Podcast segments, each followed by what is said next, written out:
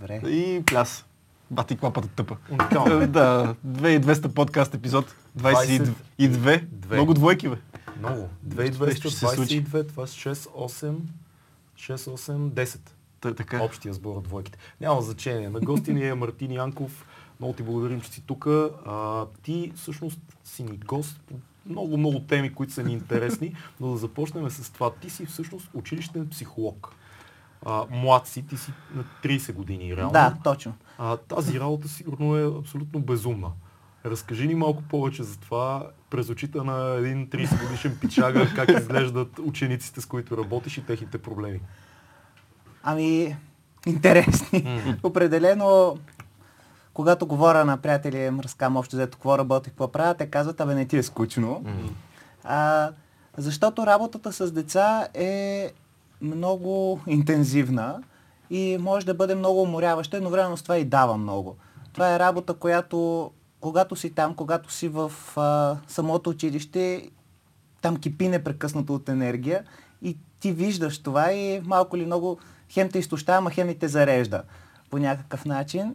А, тъй като аз миналата година за първа година започнах, ми беше малко трудно в началото да свикна.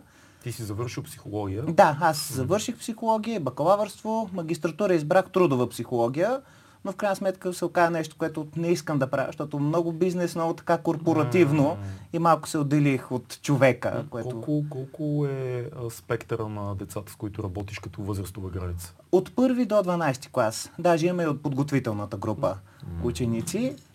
И в началото, нали, когато пристъпих в училището, там един абсолютен хаос през междучасията. Нали, деца крещат, тичат, да бият се. Да. Аз седа така, минавам по коридора, казвам, се биете. Много деликатно. Едно лекичко, докато вече усещах промяната в себе си на третия месец. Върва по коридора. Ти, що си развързан? Веднага ти. Абсолютно, абсолютно е, да, разбирам. В един момент някак да си мег вече с тях. А, добре. Да, Третия месец е доста, Доста добре, да. доста търпение, да. Да, да. А, да ни каже защо, по каква причина попадат деца в твоя офис най-често в, в тази възраст? Една, тя е много широка възраст, общо взето от 7 до 18 години, но най-често за какво попадат при тебе децата? по различни причини а, има определени деца, с които си работя регулярно. Това са така наречените деца с специални образователни потребности, които примерно малко по-трудно запаметяват или имат някакви други проблеми, които им пречат на освояването на материала. И затова идват при мен, посещават ресурсен учител и логопед, нали, при тримата специалисти. Идват, от друга страна пък ме посещават деца или със свои проблеми, когато преценят, а, или пратени от родител, ако примерно а, има ситуация на развод в къщи, съответно майката се притеснява това как се отразява на детето и ме, идва, говори с мен, може ли да ви посети няколко пъти да идва. Понякога, както казах, идват и по свои причини, със свои проблеми. И това може да е доста интересно, тъй като ние понякога не предполагаме разни неща, как могат да се отразят на децата. Аз, нали, в, още в началото на годината обиколих всички класни стаи, за да се представя, тъй като по мое време, когато аз бях ученик, и ние имахме училищен психолог, но той си седеше в стаята, общо взето почти никой не го беше виждал. Водеше някакви часове по психология, примерно, или нещо такова, но като цяло не познах човек, който е посещавал реално. И общо взето аз не исках да бъда такъв тип Да. психолог. Исках все пак, в крайна сметка, като съм там, като така и така съм по 8 часа в училището, поне да се използват за нещо. И за това се постарах нали, да мина през всички класни стаи, през коридорите, редовно да обикалям, от време на време да влизам в някой час, така че просто децата да свикнат с мене, да видят, че нали, това не е някой непознат, който си е там в кабинета, а който е някой непрекъснато при тях. И съответно, когато това стана, те вече започнаха да идват с а, разни проблеми. Един, е, още от първия или втория месец, когато бях, идва при мен едно момиченце от четвърти клас, такава притеснително. Казва, добър ден, може ли да поговорим? И казвам, разбира се, заповядай, седни. За какво става дума? Тя каза, вие казахте, ако нещо ни тревожи, че може да дойдем да поговорим с вас. Аз Казах, да, разбира се, нали, кажи какво те мъчи.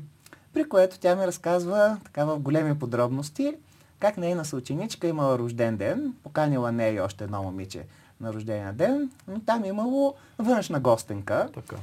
И рожденичката само си играла с нея и не им обърнала внимание. Тя се почувства много предадена, много отчаяна.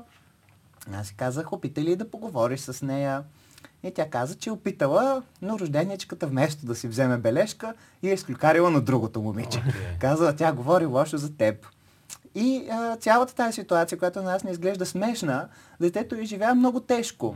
Mm. И то разказва едно притеснено, огрижено и а, завършва с думите Аз знам, че имам още много да живея, много неща да изпитам, но това ще си ми остане. да.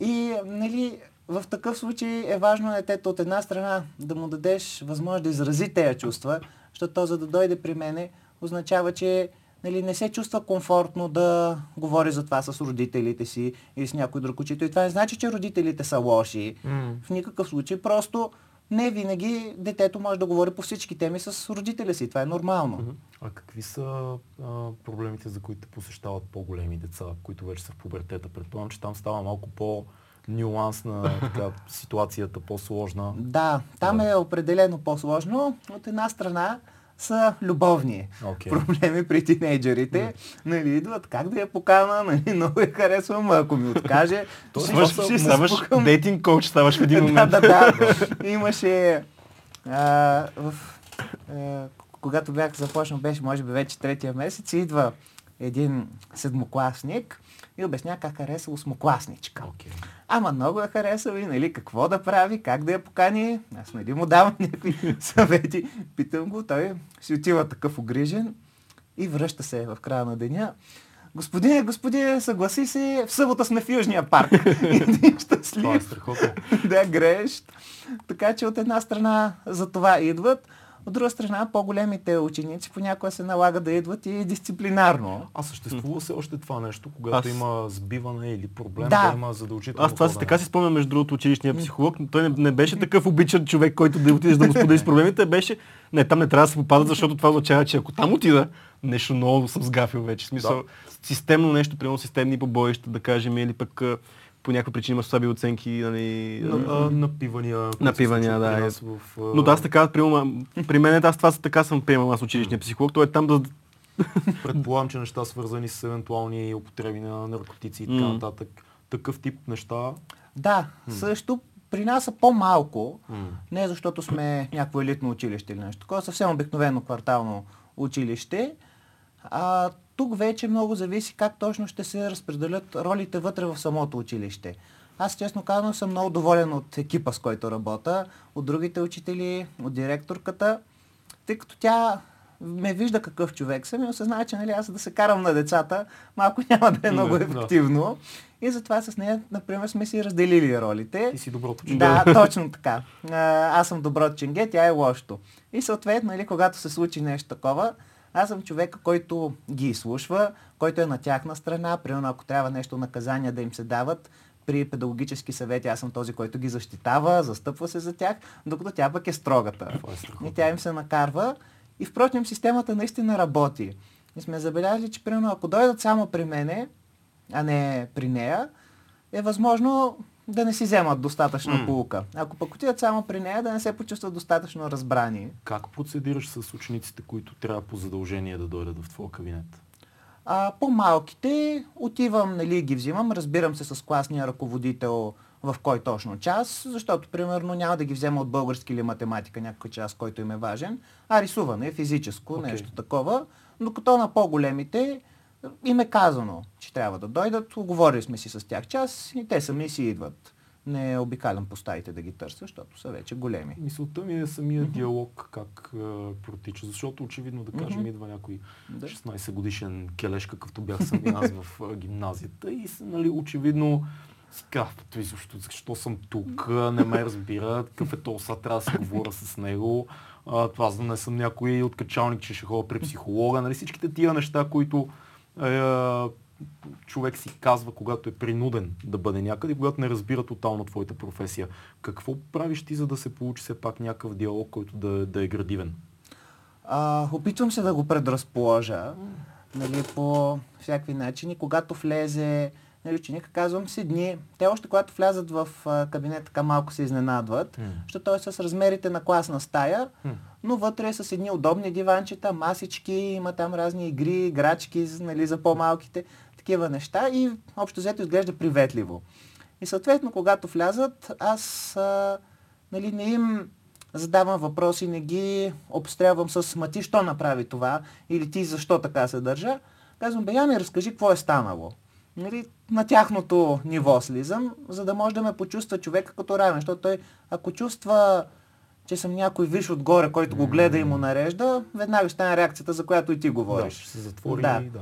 се затваря и няма да е ефективно, то няма смисъл М. в такъв случай.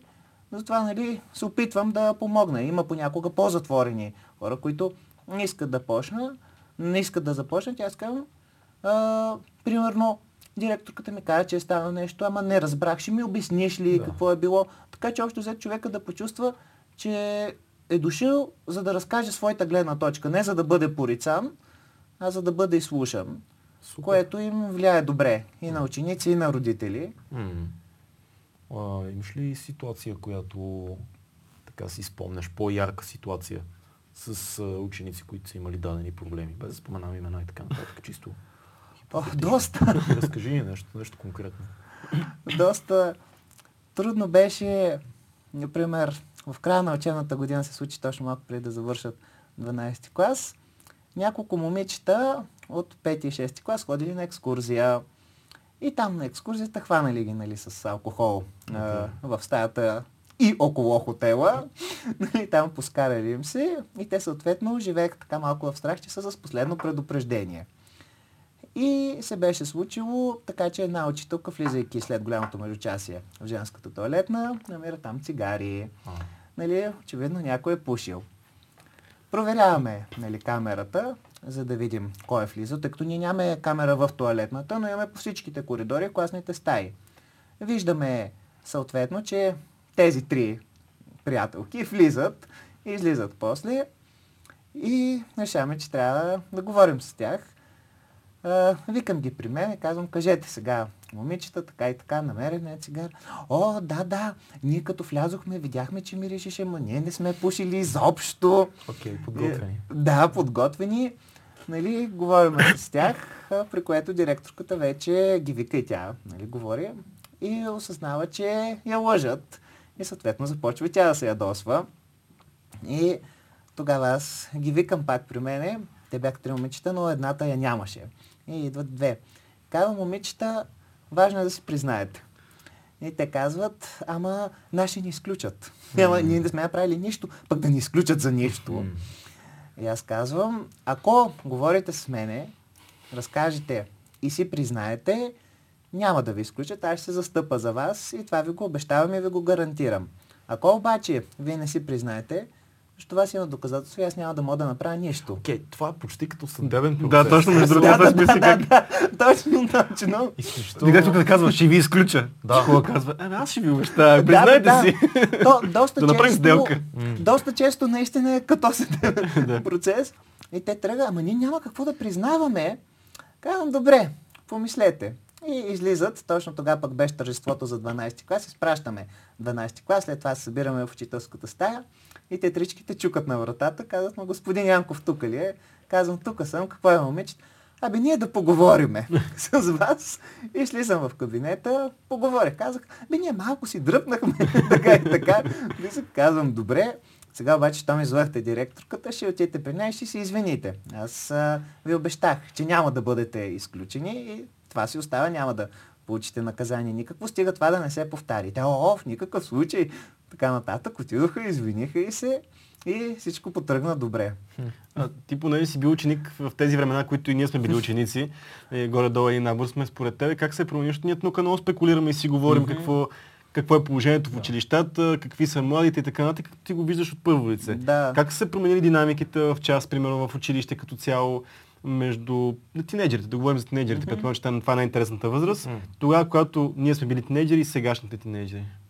Ами, колкото и да говорят а, хората, нали, реплика, която често се казва, те днеска децата са различни, Мгм. тинейджерите са различни, поне по това, което аз виждам, не са чак толкова различни. тинейджерите са си тинейджери с всичките им тинейджерски страсти и хормони и всичко. Това си е същото. По-различни са родителите. Обаче малко по-различно е обществото, в което тези тинейджери отрасват. Защото докато при нас имаше поне някакъв а, нали, респект от учител, mm. така нататък, тук няма. Вече тъй като учителя е човек, нали, който е абсолютен пропадняк в живота и затова не работи нищо друго и затова е станал един прост учител. Още ли има това възприятие? Има го и то силно се подхранва от родителите. А, и съответно го няма нали, това уважение. И дори когато понякога, ако децата го развият, сме имали случаи на родители, които пък искат да го отменят нали, за да кажат, абе, учителя ще слушаш, така нататък. Ти мене слушай, мене гледай, аз ще ти дам път. Което е, нали, от една страна нормално, а от друга страна много вредно за Ма това е процеса. някакъв а, симптом, такъв много странен, който имаме за абсолютно всички ключови фигури в, в, една, в едно общество. По същия mm-hmm. начин е към лекарите. Много да. хора развиват с годините, особено последните 20 години, се разви идеята, че ти можеш да отидеш в кабинета на лекаря, да блъскаш, да държиш сметка, да държиш да. скандали, докато това е една супер ключова фигура. А, колкото и да знаеш, че съм малко противоречив по тази тема, но така и с полицаите. така и с абсолютно всички ключови а, фигури в обществото. Много е странно и, и това показва, че губиме едни, едни основи. И, да, да, и да. това не е добре. Това не говори добре по Да, да, да. Уважение нали, към институции, mm. не към човека като човек, а като институцията, да. която той представлява, mm. нали, вече се губи. Абсолютно. И съответно това създава определени трудности.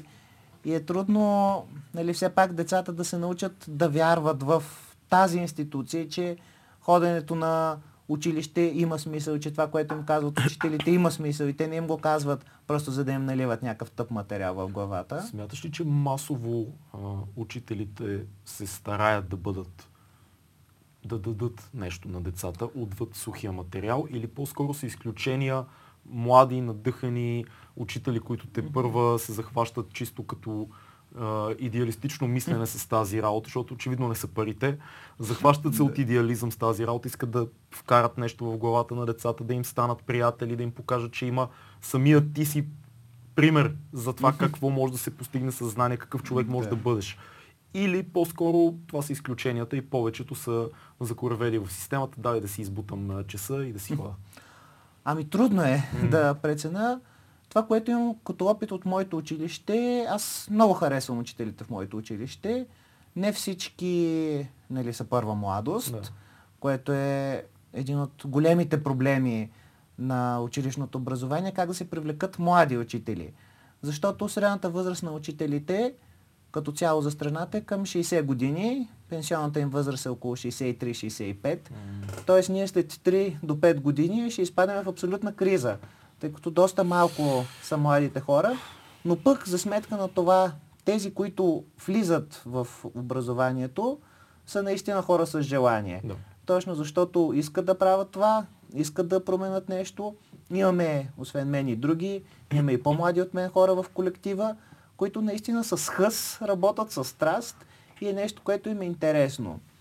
Иначе вече от училище до училище има разлика. А, доста често в различните училища и самия подход е друг, самите отношения между колегите са различни и това винаги влияе на децата и в крайна сметка те са винаги потърпевши за това. В, а, при едно от обученията, на което ходихме, нали, се организират всяка година специални обучения, които трябва да минат учителите за допълнителни кредити и така нататък, потени от Министерството. И в едно от тях пътувахме в автобуса с учители от друго училище, дори не си спомням кое точно беше, които ми направи впечатление колко негативни са. Mm. Те, нали, явно по-смачкани някакси от системата, да. може би, и така изглеждаха много негативни, приемаха винаги лошо, някакси сърдеха се, ядосваха се за всичко. Ние пристигаме в един хотел в планината, нали, слушам учителите от моето училище, о, супер, тук колко е луксозничко, какви са стайчките, колко хубаво ще си починем, а, докато слушаме от другото училище. И какво по средата на нищото, като магарата, ли сме, седиме на рецепцията, питаме друга колежка, вие по какво преподавате? И аз казвам, аз не преподавам, аз съм училищен психолог. И тя казва, а, ние имаме в нашото училище психолог. Става само да го фанеш, да го удариш. Хардкор учителки такива. да. Да. Трудно е за младите учители, освен това, да свикнат с реалността. Защото а, понякога, нали, нещата звучат много идеалистично, нали, да вляза, да дам, Да вдъхновя да вдъхнува, да помогна. Обаче реалността е друга, особено при тинейджерите. Е много-много различно, тъй като те нали, доста често са пред телефоните. Нали. Самия факт, че ти седиш и говориш, те имат доста по-нисък дефицит на вниманието. Окей. Нали, могат да те послушат 5 минути, ама веднага след това така ще ги разчопли да се извади телефона, да почувърка нещо. Според мен трябва да има и контраст младите, младите учители срещу старите учители. Аз имам един много добър приятел. Мгм. Милен Халев се казва, даже наскоро е, изкара и книга. Кало Змея се казва, искам да го пъгна тук, защото... А, аз четох за нея. А, да, той е, а, значи, той е учител по изобразително изкуство Мгм. и това, което той Да. разказва, той е много свободно съдържано. Той е млад, той е наш набор. Мгм. А, модерен човек и децата го приемат като приятел. Но той все пак е учител по изобразително изкуство, нали? Което малко по-лекичко така, но ангажира вниманието на децата, докато трябва да си има и тези строгите учителката по математика. Примерно как виждаш, как ме виждаш мене в ролята на учител по математика. В смисъл, те деца ще научат ли нещо според те? Честно да ти кажа, аз много, аз много се радвам. Ще мога да преподавам по изобразително сигурно, ако мога. Аз имах страхотна учителка по математика Да. в гимназията, а, която ме пусна, слава богу, защото съм, както знаеш, скара много с цифрите, но тя беше много такава а, либерална, много шармантна, изключително така, за внимание към окултните науки и енергиите. Да. И тя просто още от, от, от, началото си ми каза, аз усещам, че ти не си Така ли каза? човек на точните науки. Не си точните науки, аз казах, аз обичам музика, аз пея Да. и така. Тя каза, супер. музиката е математика. Това, това вика е за теб, това е пътя. Да, имаш, имаш малко, малко желание и тройката ще дойде. Да, да, да. Това има значение, сега като става въпрос за математика, аз до седми клас, това е влиянието на учителите. А, до, имах, много обичах математиката. В смисъл, по принцип не ми върви толкова, но обичах математиката, може би заради преподавателя. Когато отидох, кандидатствал съм с, в гимназията с математика и така нататък, отидох в гимназията и там са, ще ме извини, ако му гледа, ама учител по математика беше един тотален, нали, такъв. И го казвам съвсем открито и хората, които знаят кой учител ще ме подкрепят. И тогава намразих математиката. Аз съм кандидат с математика след това бях на поправки дори по математика, човече. До такава степен ми дропна интерес само заради учителя. Седми клас История, история от... Да, да, това в е- Надежда, а, учителя ни по математика, господин Тенев. Седми клас ли вече, вече ми се губи. Господин Тенев беше из- е, мисля, че е жив. Дано е жив. Поздрави господин Тенев, ако това го видите. Изключително интересен човек, който като цяло се занимаваше с висша математика и физика. И на моменти му ставаше скучно да ни учи да пишем дроби и всякакви такива неща. И Хикс, нали, Да. помниш там тия безумните Хикс, намерете Хикс и Y, ужас, не ги разбирам до ден днешен. В някакъв момент изтриваше урока, правеше да кажем една спирала и казваше, има проблем в физиката, който е свързан с частицата Еди коя. си». Да. И млъкваме всички. Да. Това, а, е, нали, се чува отзад и чува, това коя страница? Няма го там. А, вика е на други места. И почва и той 40 минути ти разказва за някакъв астрофизичен казус, който е много интересен за него. Да, да, да. Който нас ни вплита тотално и накрая на часа естествено каза, и да си погледнете урока за Y, Да, X и така, защото утре ще ви изпитам. Чао! Или цитираше, почваше да говори за стихотворения. Смоки за смукал гозгани кости и такива неща. Беше изключително такъв духовит и много, много интересен. Тъжен по някакъв свой начин. Хубаво, почнахме с историите. Ние много обичаме да си говорим за това как ни се е отразило а, времето, в което сме били в гимназията, как ни се е отразило до ден днешен. Ти като психолог и пък и като човек, който наблюдава нали, тези процеси в тинейджерските години, пък и виждаш нали, промяната в себе си, как като си бил тинейджер и сега като си пораснал, според тебе до каква степен влияе, защото нали, все пак това е момент на първите социални контакти, така по групичките, създаването на племенцата и така, Определено. проблемите, любовта. Как влияе според тебе тези години, по-скоро какво се случва в училище, в групичките в училище, които се сформират, за бъдещето, за как израства един човек? Ами, по мое лично мнение, доста зависи от това човек доколко ще му позволи да влияе. Мгм. Защото нали, това е време, в което се формира идентичност, нали, тогава човек вече, точно между 15-18 години, нали, вижда кой е, кои са другите, така започва да мисли за себе си по този начин да си има такива ролеви модели, които Не. да следва, да си има групи към които спада и групи, и групи към които изобщо нали, не спада. Обаче, а, поне при мен нали, така се случи, живота продължава и след това. Мгм. И човек, а, нали, този период може да му е нали, бил или по-хубав, или по-нещастен. Обаче след това ще има и други периоди. Ще има време, когато ще ходиш в университет или ще ходиш на работа и така нататък. И вече от човека зависи доколко тези години ще позволи наистина да му определят и бъдещето. Например, ако в гимназията е бил по-свит и затворен, Мгм. Дали ще си позволи в университета да е така, макар да попада в съвсем различна среда с хора, които евентуално имат по-близки интереси до неговите, защото все пак следват това, Да. което е не по географски принцип М. събран, защото живеят на близко място. Така че това е строго индивидуално, според Да. мен. Не знам. То, как, това е момента, като отидеш в университета, да вече да... Защото всичките знаят с гимназия, ти седи кой седи, кой си, Мгм. ти си имаш някаква история, като отидеш в университета да пречупиш цяло това нещо. Започваш от начало. Имаше Да, една да. на Джулиан от uh, Real Social Dynamics, това е една група от хора, които Мгм. са дейтинг коучове и така нататък. Той обясняваше неговата идея, че дори когато попаднеш в една такава ситуация, ти отново малко по малко вземаш същата позиция в общено общество. Просто ти, дори да попаднеш съвсем различна обстановка, никой не те познава, ти малко по малко ще вземеш същата група, която си бил и в, предишната си, в предишното си обкръжение.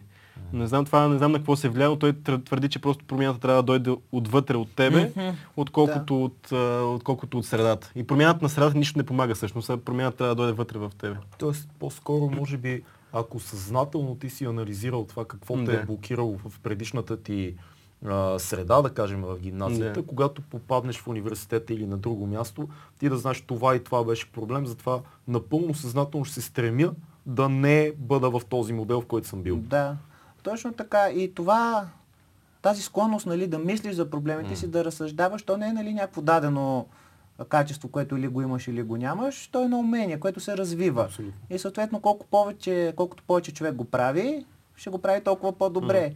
И нали, точно това е ролята на психолога и на психологията. Ние когато дадат при мен деца или когато възрастни хора, независимо дали са родители, идват при мен или възрастни хора отиват при който и да е психолог, Мгм. неговата роля не е да му дава съвети, да казва така трябва и така не трябва, прави това и това, за да си оправиш живота, а напротив да му задава въпроси, така че да подпомогне човека сам да достигне до прозрението за това какво му е нужно и какво не му е нужно. Да. Нали, да го насочва, но в крайна сметка всичко да се идва от човека, който да е готов да говори. И доста често в такова ежедневие, в което живеем по-забързано, човек няма време да спре, да мисли, да говори за себе си. И затова нали, на Запад става толкова популярно ходенето на психолог, за да може там като сяда, това е, си му е времето за него. И знае, и той когато е платил, нали, за това усеща, че вече има и финансов ангажимент, така че да го прави по-сериозно, да мисли за себе си. И се получава. Ти си учи от трудова психология, което нали, какви са разликите, не си го практикувам, какви са разликите в моделите на поведение в една корпоративна среда, да кажем, и в, една, в един клас. И дай да кажем една паралелка.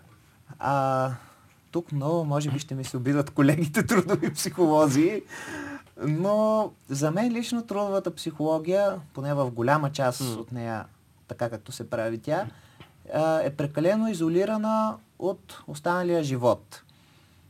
Тя разглежда човека единствено като служител, нали, единствено в трудовата среда и съответно като така може да намери доста интересни феномени, там различни лидерски стилове, какво стимулират и как стимулират.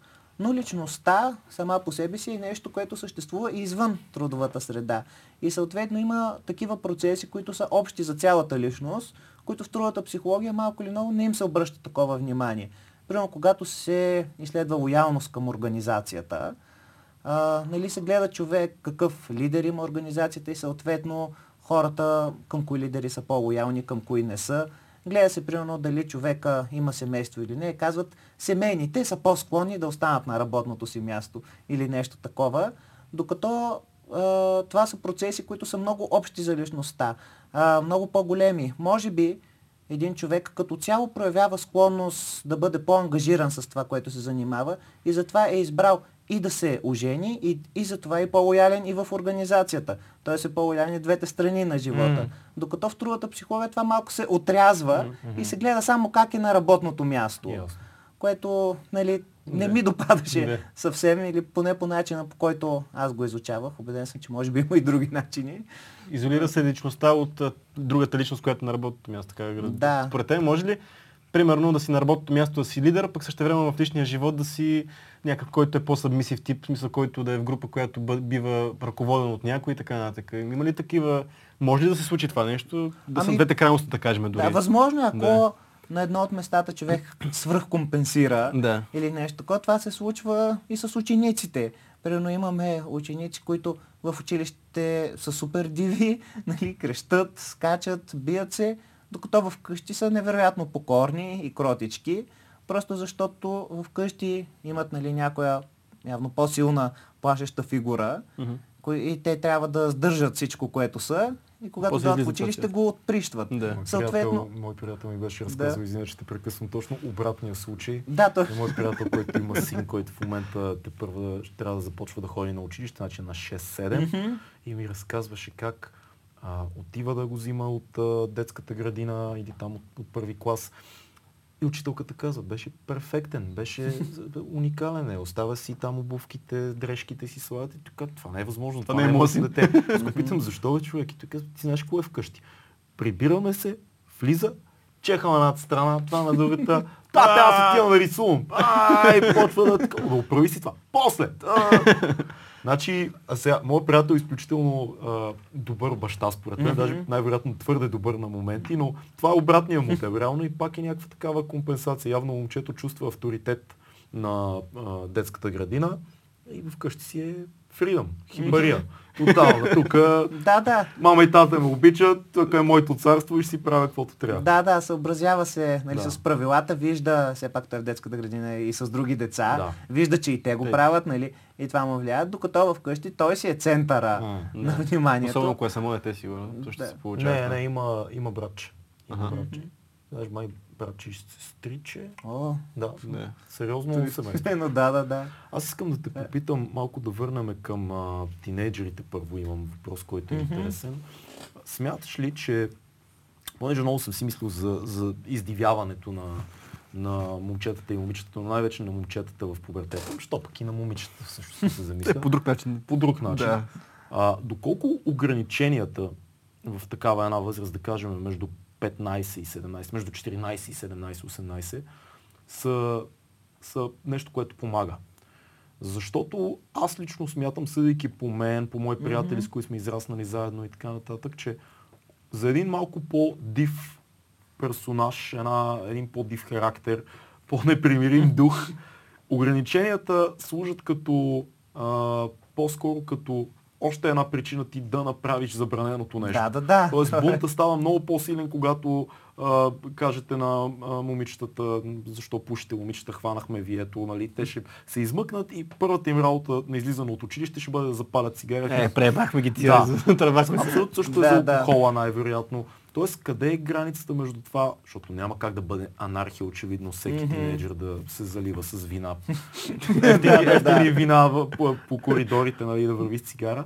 Но къде е тази, тази граница на, окей, това не е окей, което правиш, знам, че най-вероятно ще продължиш да го правиш, но да ти покажа и нещо друго, друга гледна точка. Как, как се да. постига това? Ами, Идеята е дали е точно това, което казваш, наложено отвънка, нали, като някакво mm. право. Няма да пучиш, няма да пиеш, няма да. така да правиш, защото човек казва, аха, няма да, ли, да, да, да. и излиза. Точно, точно. И да видиме няма ли. Докато по-скоро да се обясни смисъла mm. от тези правила. Аз не искам да пушиш, защото, ама не защото виж ги на снимките от цигарите, да. нали, на колко е зловещо, а да се обясни. Това е навик, който нали, ще струва много пари и малко по-малко те трови. Нали, просто не е толкова приятен, дъхът ти е по-гаден и така нататък. Да седат някакви аргументи, които тинейджър може да разбере. А... Чисто прагматични да. неща, които в ежедневието биха му били кофти. Чисто Мацките да. да искат се целуват с теб, защото смъртиш на цигари. Примерно, да. да. Нещо такова, за да може по този начин да се помогне. Друг е въпрос, че си има нали, по-бунтарски хора и нали, винаги ще го има и колкото каквото и да е обществото, те са си по... А, по-бунтарски, да, по-неизслушващи. Въпросът е в крайна сметка това да успеят по-нататък да се реализират. Защото често го има и този феномен хора, които в гимназията са били нали, големи диваци и така нататък. Изобщо не са слушали, не са правили нещата по правилата. В крайна сметка си го изживяват този период. Да. Изживяват го и след това, когато порасват, стават разумни, стегнати и се държат нали, по супер достоен начин. Интересното е, че много често аз съм а, виждал пример пред себе си на, Мгм. на, на хора, с които съм израснал, че успяват да, да се съхранят, влизат в така обществените норми на, на Мгм. поведение, намират работа, образование, но този, този тип бунтарски дух се запазва, но то е по-скоро нежеланието да, да приемеш наложена ти насилствено Да. иерархия. Мгм. Тоест, много по-лесно за един човек, когато е минал през подобни неща в пубертета, ако, а, да кажем, е, а, човека, който му е ръководител е некомпетентен, той да каже, ами не си, не си прав шеф е тук за това и това, отколкото за някой, който винаги е бил супер добър ученик, супер послуш, изпълнява винаги всички норми, които са му Да, наложени. да, да. В момента, в който той влезе в една компания, а, професионална компания, компания на нови приятели, университетите и нататък, авторитета, щом каже така, ще каже, окей, Мгм. дори да не е съгласен. Да, да, да, да, да. Което... А един контролиран бунтар е, е много по-завършен човек според мен. Човек, който знае, окей, сега е момента да се Да. каже какво трябва да се каже, сега е момента да бъда, да, да поема моята отговорност. Лично. Да, да.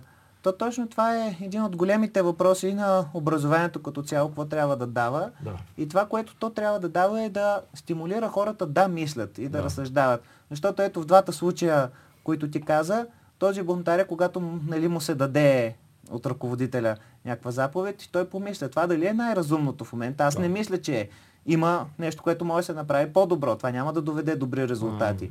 Докато ако човек не е научен да мисли, а само да следва да запаметява материала, нали, да учи заповеди, той си каже, ами не знам, отгоре ми го дават, това е, това правим. Трябва да питам, каквото Да. кажат, Да, да. това се прави. Трябва да питам, да. Да. И съответно, това е нали, много трудното и това е голямата идея на образованието. Не съм сигурен нито в България, нито в Европа, нали, на други места по света нямам толкова поглед, че наистина успява да го направи, да стимулира хората да мислят и да разсъждават, а не просто да заучават. И в крайна сметка. Наскоро имаше цяла тема, която се подхвана Мгм. от а, а, учители, как се казва, Съюза на учителите и нещо Мгм. такова. Възрастни, така много уважавани учители, които говориха за резултатите на последните матури.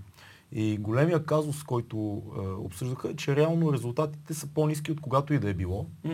И от, това е жестоко постижение. Най-низките резултати ever на матури. Сега за сега за последните, последните Да, във века на информацията. М. А, и това, което отчитате като проблем е невъзможността на децата да интерпретират текст. Мгм. Тоест, те са доста окей в това да ти попълват тестове и да назубрят ни отговори, М. които после ти изкарат. Да. Но възможността ти да прочетеш един текст, да го анализираш, да обмислиш, да видиш различни гледни точки и да изразиш собственото си мнение, пада. А пък ако не си Да, го чел, да, още да. по-сложно става, както обикновено се случва. повече, да.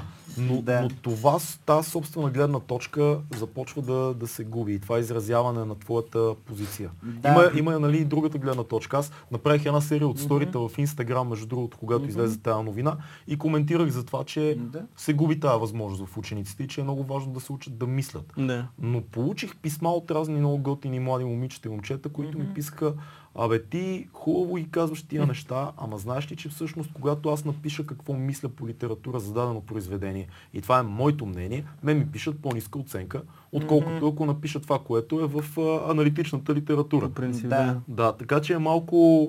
Какво Да, е да, твоето да, да. наблюдение? Ами, това като цяло хората да... и Учениците, хайде да не говоря за хората Да. така общо. Учениците да не, да не могат да анализират, да сравняват информация се откроява като проблем не само в България, като световен да, проблем. абсолютно. В а, века на технологиите, защото хората доста често започват да разглеждат технологии, тъй като продължение на себе си. Съответно, ако не знаеш някой факт някоя година, проверяваш Google, проверяваш Wikipedia, виждаш го.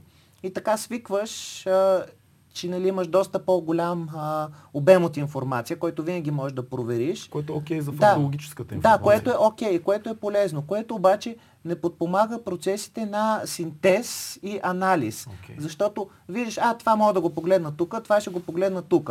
Обаче не се развиват уменията тези две неща, които са погледнати на различни места, да се сравнат, да се обединят в една обща рамка Окей.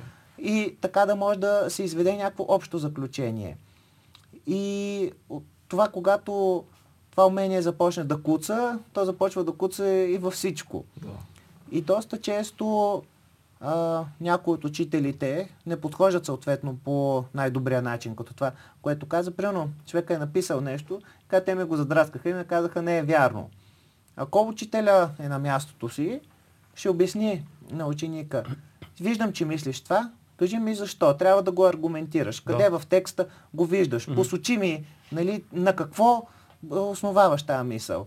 А той ако казва, не, просто това е грешно, виж, ето това са правилните неща, точно това иска да каже Ботев и точно това иска Да. да, каже Талев и ученика е до тук, защото това отново, Ужасно е, да, да. това отново не го учи да мисли. Това се мазва с Ама- чук малкото ти желание ти да проявиш Да, да. Аз си спомням, че дори аз, когато съм кандидатствал там за гимназията, също така съм учил, чел съм анализи и след това съм ги интерпретирал по мой си начин тези анализи. Аз не съм... Това, това е супер. Това и по наше време го правихме. В смисъл, не, не е супер според мен, това е също нещо, това проблем. Сега за първ път замислям, че е било проблем наистина. М, Поне... Сега все повече и повече това, това казват учители, че наистина или, или не се интересуват изобщо не четат това, което трябва да Да, четат, не, но това е. го махаме на страна, Да. или изплюват нещо, което е назубрено, изчистват го от главата си м. И когато ги изненадаш с въпроса, окей, напиши есе или не знам в какво, какво се води вече интерпретативно, те Бе, има 100 форми. Интерпретативно съчинение. нещо Да, нещо, което има от теб, той, той изобщо няма умението да се да, да построи някаква теза. Мгм. Той няма умението да изрази мислите си от точка А, Б, С, защото, та, та, та, та, та. Да. И това Да. е, и това е много, много странно, защото, както каза ти, това се отразява в живота после на всички нива. Да, да, да. Ечко, Е, стана, стана ден. Филка, докато правиш а, лампата, кажи ти, кажи ти какъв ученик беше. Виж как го такова. Изненадал го малко, докато правя лампата. Дай, дай си по-конкретно въпрос, какъв ученик. Такъв, който... Не, не, ученик в, като цяло в гимназията. Трябва да получавам ниски оценки затова зубрех. Ти в университета много. беше така. Да, и, и нямах най-високите оценки обаче. Научих като разпран. А, даже с Марто веднъж бяхме писали заедно едни реферати през а, 5 сутринта, ако си спомняш по телефон, дето говорихме. Помня си. So, бях супер натегач и никога нямах най-високите оценки. Просто беше много странно. Да. Мислиш ли, че децата приемат оценките на сериозно? Тоест, има ли го, има ли го момент, в който си казваш, окей, трябва да мина или задължително трябва да имам всичко 6-6-6-6? Значи, поне в моя опит, това е много зависимо от родителите. Но това как на родителя, как родителя ще обясни на детето какъв е смисъл от тези оценки и за какво са му тези оценки. Да. Дали му трябват оценки или му трябват знания. Защото ако това е, разбира се, и функция и на учителите, но доста често е нещо, което не може да се постигне нали, в рамките на учебния час. А, в края на миналата учебна година идват при мен две момчета от пети клас и единия тук надран, другия плаче. И аз казвам, какво стана безбите се момчета? Те, не, не, не сме се сбили. Не казвам, а какво ти надран? Те, а, ме, ме надра вкъщи котката. Аз погледам, то наистина изглежда, може и да е като от котка. И казвам, а той ще плаче, тебе като те надрава котката. Той ми нека се каже. Не мога. И казвам, седнете, нали, успокойте се. И Другия обаче нетърпелив надрания от котката. И казва, о, той плаче, защото има петица по математика. И аз казвам, имаш петица, нали, това те натъжи. Ми той да. Аз казвам, ти подготви ли се вкъщи, даде ли всичко от себе си, М. за да научиш и след това си изкара тази оценка. А, не. Не. И казвам, т.е. се постара до някъде и изкара такава оценка. М. И той казва, да. И аз му казвам, ами това е добре, защото показва, че ако се постараеш пък на максимум, ще можеш да изкараш повече. И че нали, няма нещо в тебе, което те спира да изкараш шестица, просто трябва да положиш повече усилия. Супер. При което обаче той казва, да, Ама на мен, ако ме остане петица за срока, аз как ще кандидатствам в гимназия? Аз трябва да уча някъде, аз трябва да стана някой. И това ти го казва 5 годишно дете с сълзи в очите, т.е. това му е налагано и набивано, че то трябва да стане някой. И нали заради това тази цифра 5 или 6, тя губи каквото и да е нали, значение за отразяване да, на знанията. Да, да поговорим малко, да, да поговорим малко за това. Вчера, не знам дали ти пратих ли ти или, или просто шернах един бит на великия Джордж Карлин, Да. уникален, любим наш комик, а, който, който говореше за, за, за това, че е, всеки в момента притиска, всеки родител притиска децата си с безумно ниво на очакване какво те трябва да станат. Да. Тоест ти от 3 годишен трябва да знаеш 4 езика, да ходиш на пиано, на бадминтон, а, в почивките да четеш квантова физика и така нататък. Но- много, много, много неща. И негови въпрос беше къде остана моето детство? Да седиш на двора с една пръчка и да трябва да си представиш някакви светове и да се забавляваш на двора с пръчка.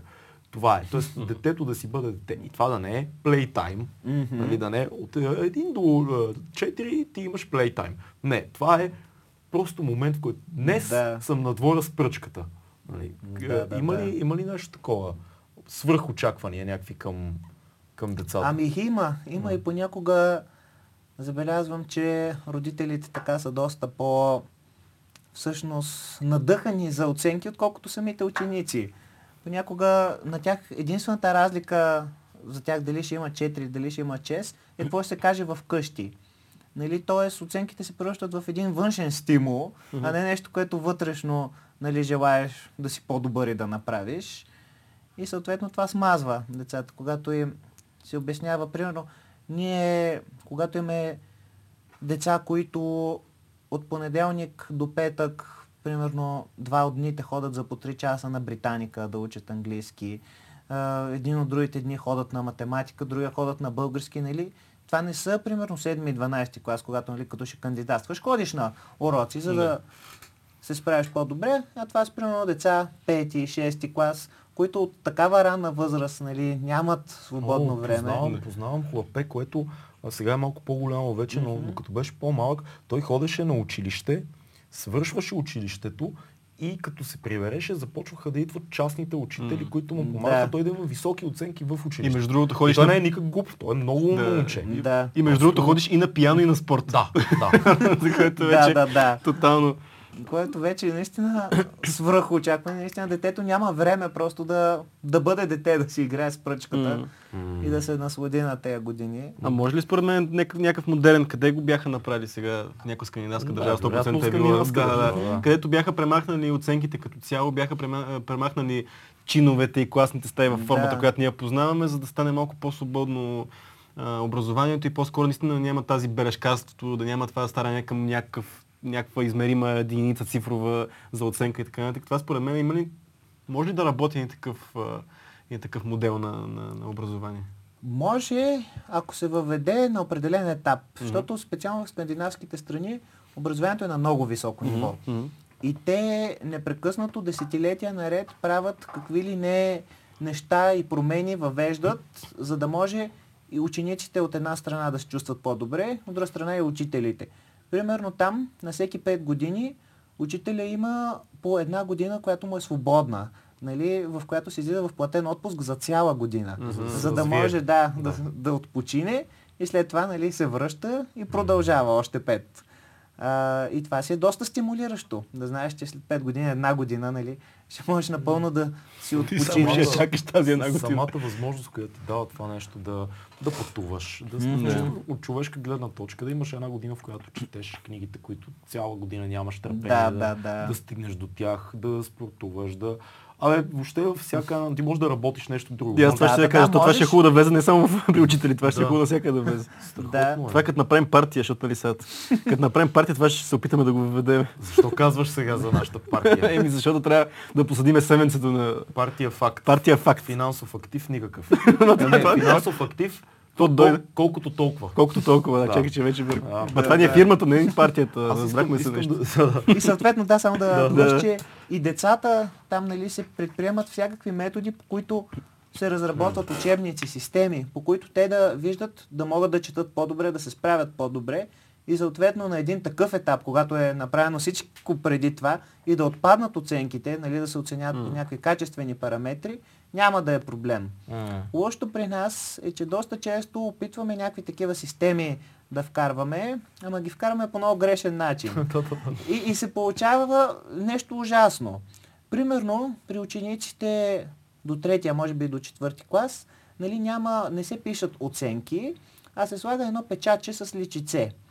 И нали, на шестицата то е едно много усмихнато, така вече на четворката става равна чертата, а на двойката едно тъжно, нещастно лице, което според мен може да повлияе на детето много по-силно, отколкото една цифра 2. Да. Нали, едно е да се напише цифра 2, докато друго е, те са такива фиксирани на едни печатчета. И докато да му се върне контрол, да му сложи едно нещастно лице нали, отдолу.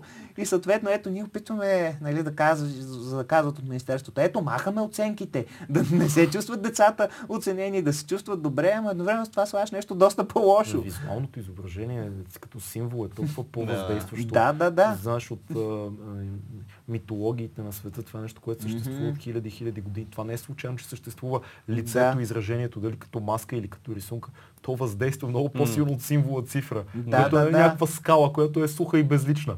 В първия момент, в който сложиш лице, каквото и Да. да е израже- изражението, това е Нали, особено ако си дете и, и, и попиваш това на пум, печата си, и то винаги те гледа. Не то винаги лицето е да, Да, те да, и гледа. особено когато е в дневник и, а, или в а, бележничетата им и наблъскани едно до друго три нали, тъжни личица. Това е много по-притеснително, отколкото... Това ли са, да, да, да. Ето ги, да. Старай се, можеш повече, чудесно, добре, браво. Ама тук, старай се, старай има се, и виж, няма надписи. ми. Да, има Тук има и надписи, докато често нямат надписи. а са Да, е, това са. само Това, интересното е, че личицето, това после може да го сложим на снимка, личицето, което казва старай се, има вид на, на някой твой приятел, който е убеден, че нямаш по-голям потенциал. Си да се стараш, няма да стане. Няма да стане. Старай се, но няма да се получи. има а, много интересна, а, не знам дали си чувал за него, има един учител американски, който се казва Джон Гато. И той пише една поредица от книги, доста, и някои от тях са бестселери в, в световен мащаб, в които анализира съвременната образователна система. А, той е много високо ценен учител е бил, докато е бил в системата. След това напуска и започва да анализира. Той казва, че той е изключително така противник на, на класическата западна образователна система, защото развива едни теории, в които сравнява или показва моделите, в които е създадена, моделите, по които е създадена образователната система. Класната стая, бюрата, чиновете на, на, в класната стая са по модел на а, а, бюрата в а, работническите фабрики а, Да. в началото на века. Не случайно един, един час е 45 минути, казва той, а, защото това са отсечките, в които можеш да, работиш адекватно. Тоест работиш шивачките, обощарите, 19, 20 век началото са били в такива конструкции. Звънеца не случайно е звънец. Не, не е друго, защото те Да. създават а, усещане на децата за това, което следва. Тоест, то е модел на поведение, който от най-ранна възраст ти показва. Седиш през целия ден, звънеца, спираш за малко, после пак започваш. И, и е доста зловещо, когато Да, го да, четеш да. и виждаш образователната Да, да, система как определено. стартира, защото Броерче е... в клетка и който после ще отиде някъде другаде. Да. А като, а като говорим на тази система по социализма след това, където знаеш, че като отидеш в тази гимназия, отиваш след това в този цех да работиш, ти Да. нямаш избор, на избор много-много, по принцип. Да, Имаш трябва- дедо, но той е малко така по... Със сигурност трябва да се работи върху тия неща, защото новото време, новите, е, новия дефицит на внимание и възможността М. да държиш вниманието си към нещо намалява и задължително според мен трябва в някакъв момент тази, този тип образователна система, чин ние седим и слушаме цял ден, е, това е безумно. Да, да, да. Като говорим за новите неща, ти какво мислиш за навлизането така на технологиите, на, най-вече на мобилните телефони, защото те в една възраст вече, даже много рано им вече им дават телефоните и а, според тебе как ги използват те? Разсейват ли се повече? Използват ли ги по начин, по който да им помогне по някакъв начин на образованието или просто са... Ай, тук а, ще си правим селфита и ще пускаме мутикони. да. Ами по принцип технологиите, нали, като всяко нещо, могат да се използват добре. Въпросът е дали това се прави.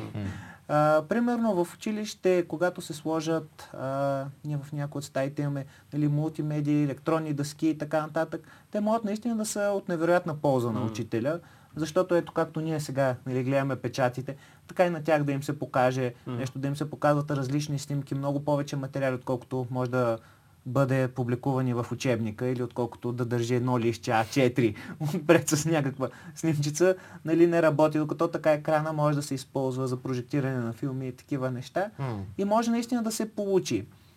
А, въпросът с телефоните е, че доста често децата нали, се пристрастяват към тях, което е напълно нормално. Самите игри са така създадени, че да водат до пристрастяване, Мгм. нали, да стимулират точно тези центрове за удоволствие, от които децата обичат. Съответно, когато там съберат десетте кристалчета, да зазвучи нали, много поощряща музика. You go, you're great!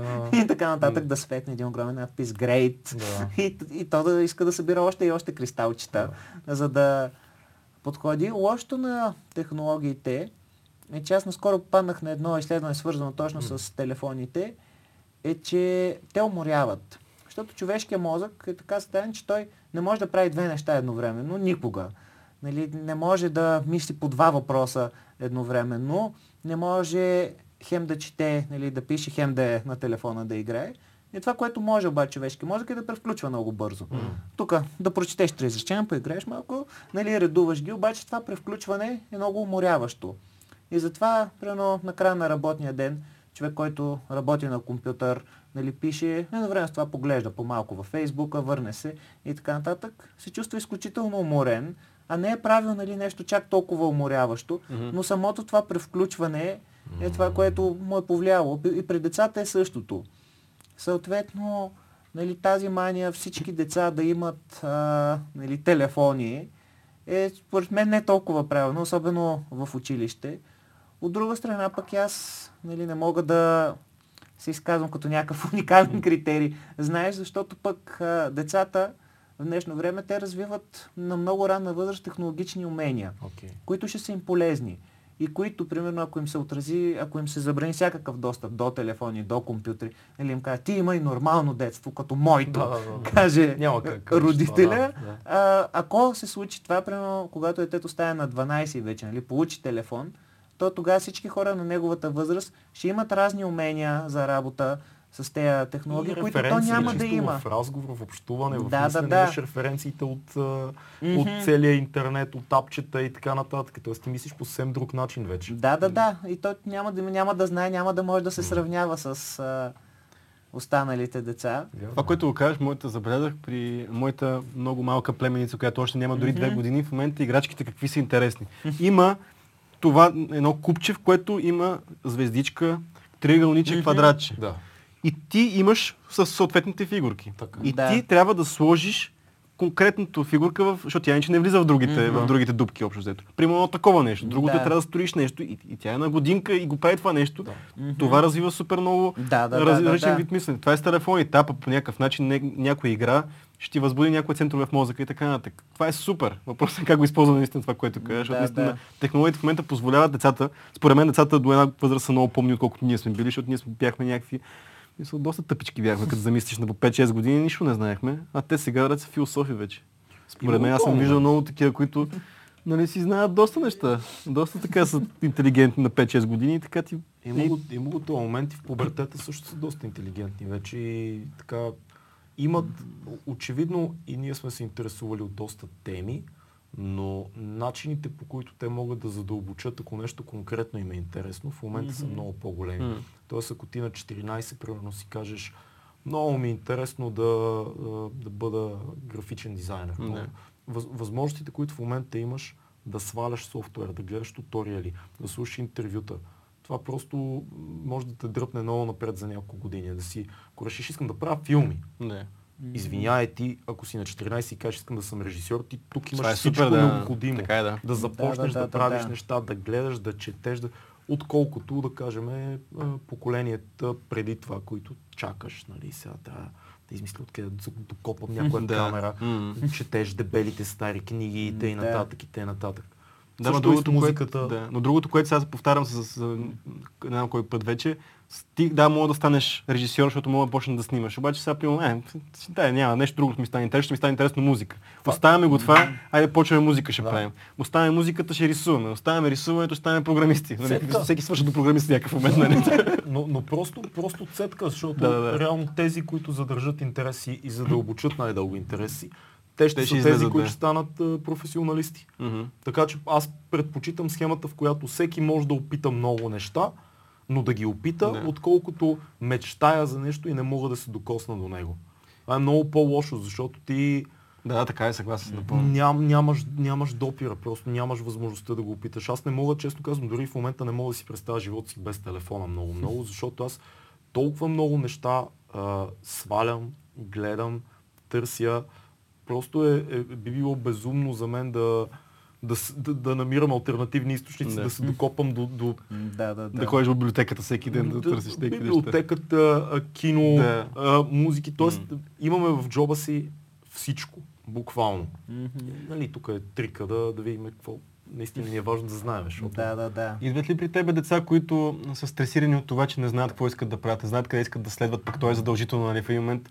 Ай, става вече ти какво ще учиш. Нали? Да. Няма ще учиш ли, а има какво, какво ще следваш. Да. Има ли деца, които при тебе притеснени, така че те не знаят какво ще правят и, се, и, и така усещат Да. натиска от родителите, пък малко им е сложно. Да, това. да, има, примерно имам и в седми, и в 12, нали, Мгм, точно годините, които Да. им предстоят да кандидатстват, да отиват на някъде. И доста често това, което ми прави впечатление при такива деца, е, че те всъщност разсъждават доста зряло. Да. Нали, а, притеснени се казват, не знам какво искам, нали, не се познават, но осъзнават, че не знаят какво искат и че трябва да разберат какво Мгм. искат. Защото има доста ученици, които си казват, бе, не знам какво искам, а каквото ми казват нашите. Нали, Или каквото е така приемат, Директно, другото, да, каквото не приемат. И съответно, това са будни деца, Мгм. които, когато идват, нали, аз говоря с тях за интересите им, опитвам се да им помогна, Да. да ги насоча към това, което на тях им е интересно. Примерно, съответно, ако детето видя, че му е по-интересна математиката, така нататък, ще му покажа какви математически гимназии има в София, къде може да отиде да се насочи. Така че това е по принцип част от нещата, Мгм, които трябва да правя. Сравнително рядко са децата. А, понякога има нали, изблъсък, разбира се, между това какво иска детето и какво иска родителя О, е за важно. него. Имахме едно дете а, миналата година, който искаше да остане в нашето училище.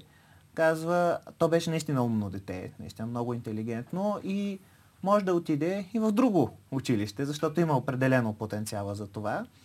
Но му се искаше да остане, защото тук имаше средата. А, и от а, родителите обаче му бях казали, а в никакъв случай ти трябва да станеш еди какъв си, еди какъв си. Нали, не можеш да продължиш тук. И това е вече много тънкото, а, защото един родител трябва много добре да прецени силите и способностите си на детето. Понеже то е ясно, че ако човек остане на място, което му е познато и където е по-лесно, на него ще му е по-лесно. И няма да се развие толкова, колкото би могъл да се развие, ако отиде на едно по-изискващо място.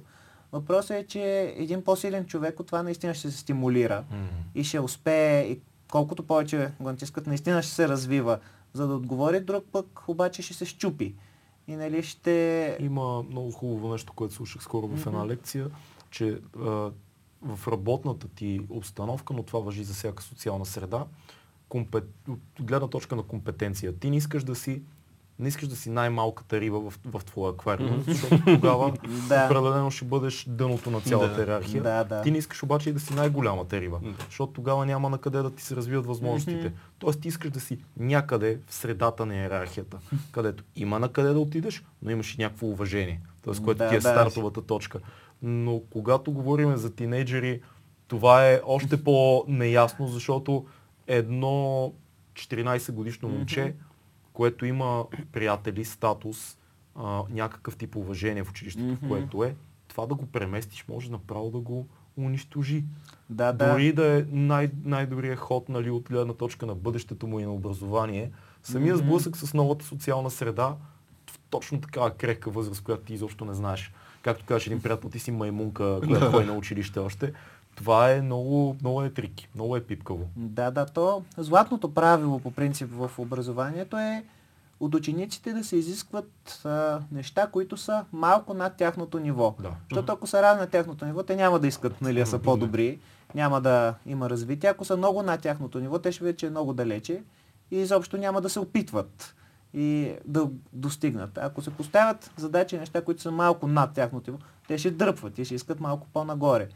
И съответно, наистина е въпрос къде да учи, особено... Да си познаваш детето е Да, въпрос, крайна да, въпрос е... И е много трудно. Не е нали нещо, Аз което да ти е кажа лесно. честно, имам а, моя личен житейски експириенс в а, 74-то училище в Надежда, където учих от първи до седми клас.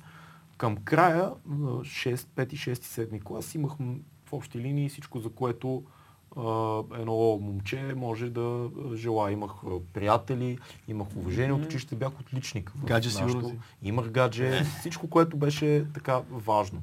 Беше ми близо, в квартала, Да. бяхме почнали да правим музика, което значи бяхме аз и моите приятели малко по-специални, малко Е. по-такива уважавани, нали, бяхме cool guys. А, и когато отидох в другото училище, в което отидох в Люлин, което е, 33-та езикова гимназия Света София, тогава се водеше нещо като втора френска гимназия, беше важно да уча френски език, а, заедно с английския. Всичко отиде а, на кино. Реално, защото Не. точно тази нова среда, а, нежеланието ми да уча френски, в един момент осъзнах, че не искам, но вече бях влязал. Това, това създаде много допълнителни бунтове. Не станах много близък с класа ми, бях близък точно с двама-трима човека от целия клас. В един момент почнах да не се появявам, да имам проблеми с отсъствия и завърших трудно. Знам ли френски? Е, не бих казал. Сол-сол. Бунтувах ли се много, успях ли нещо да извлека от това училище? По-скоро повече проблеми. Ако бях останал в кварталното училище, което не е толкова елитно, но имах една база от уважение от учители, приятели, хора и така нататък, можех ли да имам по-добра диплома на края на, на, на образованието си и можеше ли паралелно с това да съм почнал да уча език още един и да имам възможности? Можех. Тоест, дали е било най-разумното решение, Да. не, не, Да, не е много ясно. Но съм сигурен, че а, родителите ми не е имало изобщо как да предположат, Мгм. че този бунт 15-16 години ще се случи с такава, с такава сила. Да. Защото Да. до, до седми клас бях абсолютен отличник. Тоест сляха се много сили, много стихии на едно място. Бе, това ме навежда на въпроса, според тебе, до каква степен трябва да участва психолога в, в възпитанието на дете. И не, не говоря за психолога като фигура, задължително дори някакъв тип литература да се интересуват родителите, през какво минават тяхното дете, защото те нещата са се променили. До каква степен трябва да има участие психологията като цяло и, и хората да са съзнателни това какво се случва в, с тяхното дете общо взето. Ами, нали, това ще е съвестъкващо. Да. Според мен трябва да има голяма Да. част. Не е нали, толкова, както кажеш, психолога като фигура, а, защото това доста често нали, се свързва, като се каже, бе, ходи на психолог, е Да. направил нещо грозно и обидно. И съответно и самия родител да си казва, бе, аз хода на психолог или детето ми ходи на психолог, може да се притеснява от това. Но а, родителя да използва психологията като наука, Мгм. нали, а, има толкова много книги, които са публикувани, които са преведени на български, които ги има нали, и по книжарниците, и в интернет. Има толкова огромна база, от която да се започне и която дори да не попаднеш на най-правилната книга, при един набор от прочетени, дори на случайен принцип, известен брой книги, човек вече започва да си развива мисленето и цялостно да разсъждава по друг начин за процеса на възпитание. Може да не си съгласен с това, което четеш, но това да те провокира да помислиш по тези въпроси Мгм. и да си изградиш мнение. Един от големите проблеми е, че никой не учи в момента хората как да бъдат родители. И съответно те как да бъдат добри родители, Мгм. като никога не им е обяснявано. И аз съм имал при мен родители, които идват, нали, допускали са някакви грешки а, и съзнават и казват, кажете ми как, нали, помогнете ми, нали, как да успея да се справя, за да бъда по-добър. И това е невероятно похвално и много важно. И съответно е наистина хубаво родителя да чете. Има книги за възпитание и на малки деца, и на тинейджери. Да се опита по някакъв начин да се свърже с децата си, да си спомня как е бил той а, на тяхната възраст, за, за да разсъждава по този начин. Да види, защото има родители, които казват, ти трябва нали, да учиш и така нататък, а те като тинейджери, те си били големи бунтари, те са имали много проблеми и казват, не искам да е като мене. Мгм. Обаче свържи, че той е човек Да. като тебе. Аз много се стреснах преди няколко години беше, 2-3 години може би, когато видях а, рекламен постер на частна детска градина. Окей. И нали, там бях подарени дечицата и един огромен надпис Превърни де- детето си в най-добрата твоя версия. Е, това е точно родителите, които прожектират нещата, които тук върху... Да, да, и това да е като реклама. Не, не, не. на нещото. Всичко, което аз не съм успял, ти ще го да, да, да, да. Ти си спортист, ти си музикант, ти Да, си ще живееш вместо мен. Да. Това е ужасно. Това Да. пак ме навежда на, на мисъл за скетча на Джордж Карлин, в който той говореше за child worship. Той казва, живеем времена на child worship. Всеки родител се фокусира до такава степен върху детето му и възпитанието му, че се обсебва. Обсебва Да. се и, и според мен има нещо такова. А, това, което аз си мисля е, че ние много надценявам, подценяваме личния пример. Това, което съм забелязал Да, е, че децата, аз нямам деца, съм бил дете и, и, и познавам други хора, които са били деца. А, Чак не мога да го повярвам Да, изумително. И ко- копират, крадат много повече от поведението на Да, да, родителя да, да. несъзнателно, отколкото ние предполагаме. Всички мислят, че родителя трябва да има една такава функция. Сега измей чиниите, сега си напиши домашното, сега отиди на спорт. А всъщност, според мен, и по малкото, което съм попрочел за детска психология, нещата много зависят от това какво то вижда. И моделите на поведение, които ти чисто несъзнателно прилагаш. Начина по който говориш на другия, а, на майката в случая, М, а, да. на твоята майка, на приятелите ти. Къде излизате? Каква музика слушате вкъщи? А, какво правиш като станеш сутрин? Как изглеждаш като се прибереш вечер? Дали се прибираш с такъв, а, факт, целият свят ми е виновен? Или си cool, имаш спокойна семейна среда, любов, интереси? Дали се вълнувате с, с, с други родители? Е такова вълнуващо вкъщи. Ей, ще ходим еди къде си? Тук купихме нов музикален албум и ще гледам оня филм. Детето краде тия неща. Да, да, да. И това му установява нали, цялото, цял, цял, целият модел. Той го краде. Той несъзнателно Мгм. попива. Аз се усещам, че от моите родители има неща, които сега, вече на, на години, в 20-те си и в 30-те си, аз вече забелязвам модели на несъзнателно поведение и хубави и лоши неща. Да, да, да, но чак да. сега мога да кликна кажа, а това баща ми го правеше, между другото.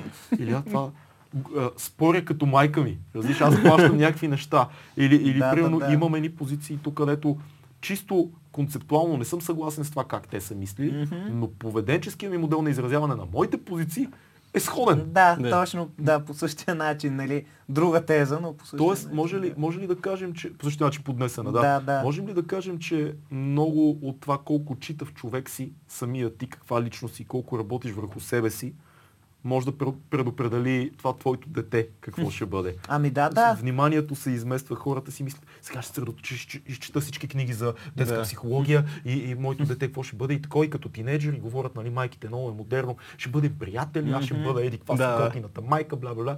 Всъщност, ако ти си готин човек, който продължава да се апдейтва, да се интересува, детето ти най-вероятно ще стане готино. Мисля, ще е такова, Да, да, да. окей, нашите са супер яки, аз ще бъда И супер як. И ако виждат, нали, че ти се прибираш, казваш на, на, на жена си, имам проблеми в работата, ама няма, няма да изложа, няма да, да правя, ще постъпя достойно. Да. Детето несъзнателно, че окей. И значи, сега критика ще ти е- каже, мадама, като взимат а, по 500 лева заплата и като се имат кредит и то е- жилище. То е така. Да, да, няма как да си аз- готин да. по това начин. Да, няма как да си готин като с 500 лева Но в джоб. Всъщност работата е наша, смисъл вътрешна на всички бъдещи родители, да, да, трябва да сме готини хора. Да, да, да. Така е определено. Децата наистина виждат моделите, изпълняват ги, копират ги много точно. Понякога, нали, ако нямат а, самата зрялост, примерно бащата казва на свой приятел, абе, копеле, айде да излизаме. Да. И детето, първи клас, започва да говори на другите на копеле и вече тук е въпросът, дали бащата ще си каже, бе аз не трябва така пред детето да. да казвам. И ще каже, що говориш така в училище, не уважаваш, да, Да. да, се навика едно и да го има стегне. Страхотен а, български филм, да обичаш на инат. Мгм. А, Велко Кънев там играе Бога го прости бащата, на любимия ни Николай Волев. Той е много готино, защото там имаше една сцена, Сега трябва да си спомня някой да ме поправи в коментарите. Както винаги. Една сцена, в която нещо имаше проблеми. Момчето и, и той му каза, ти що псуваш в училище? И отида в кабинета на директора и директора му каза нали, нещо на баща и така, мамо стар, аз не мога да разбера защо. така че то е... Да, Да, това е, това е. Да, да, това. ние имахме, много се смяхме в гимназията, нашия класен, който и той нали беше малко така. И в един час на класа, нали, ядосал се човека от нашите глупости, седи вече нареждани всички. Каза, И до кога ще продължавате драскате по чиновете? Ама писна ми, ама вече, ай, спрете малко, ние сме културна гимназия, да му еба майката. И Правилно. Да. Тук сме културничи. Усещам те, че нещо... Да поговорим малко, ние разбрахме, че си голям фен на комиксите. Да, Да, да разкажеш малко за това хоби, какво те привлича в тях, какво е, до каква степен се изразява твоята обсе, обсесия покрай комиксите и какво намираш толкова, нали, какво намираш в тях и какво ти дават. доста. Доста, доста, да. обсесия, честно казано. Аз а, събирам, нали, колекционер съм на комикси, и супергеройски и не, но по-често супергеройски. Имам вкъщи огромна колекция, може би около 600 тома. Имам, нали, с някои от тях са примерно такива по-малки, където са събрани 6 броя, Мгм. други обаче са омнибуси, където има 20 или 40 броя. Така че ми е наистина от много големите мании. Честно казано, още в детството ми Мгм. беше интересно. Там Мики Маус и така нататък. Четях, купувах си. А, след това вече, когато пораснах, мисля, че бях 8 клас, изгледах а, X-Men филмите. Тогава два бяха излязли. Нали, станаха ми супер интересни. И като се Казах си, това е много готино. А, и реших да започна да чета комикси. М. А, търсих нали, в интернет. Тогава намерих един международен тракер там с а, стари, примерно 50 броя на X-Men. И започнах да ги тегля. То тогава интернета не беше с днешните скорости. Да. Така че ми каза, нали, ще си изтеглят след 3 дни и Да. 5 часа. Аз не гасях компютъра. Тогава си спомням, това бяха първите нощи, когато не гасях компютъра по цяла нощ, нали, за да се тегли, за да Много не е трудно да спира. обясниш на някакво хубаво днес, че, че си теглил комикси. Комикси, които са, да. Да. Да, а той беше нали, от тези старите огромни компютри, Да. които буша с, с всичка сила. И аз, нали, съответно, първите две вечери не Не можех да спа. Но след това свикнах толкова много да тегля, че вече, примерно, като е минала една или две години, ако някоя нощ нямах за тегляне можеш да спиш. и гасях компютър, ми беше много тихо, такова неестествено зловещо Да. направо.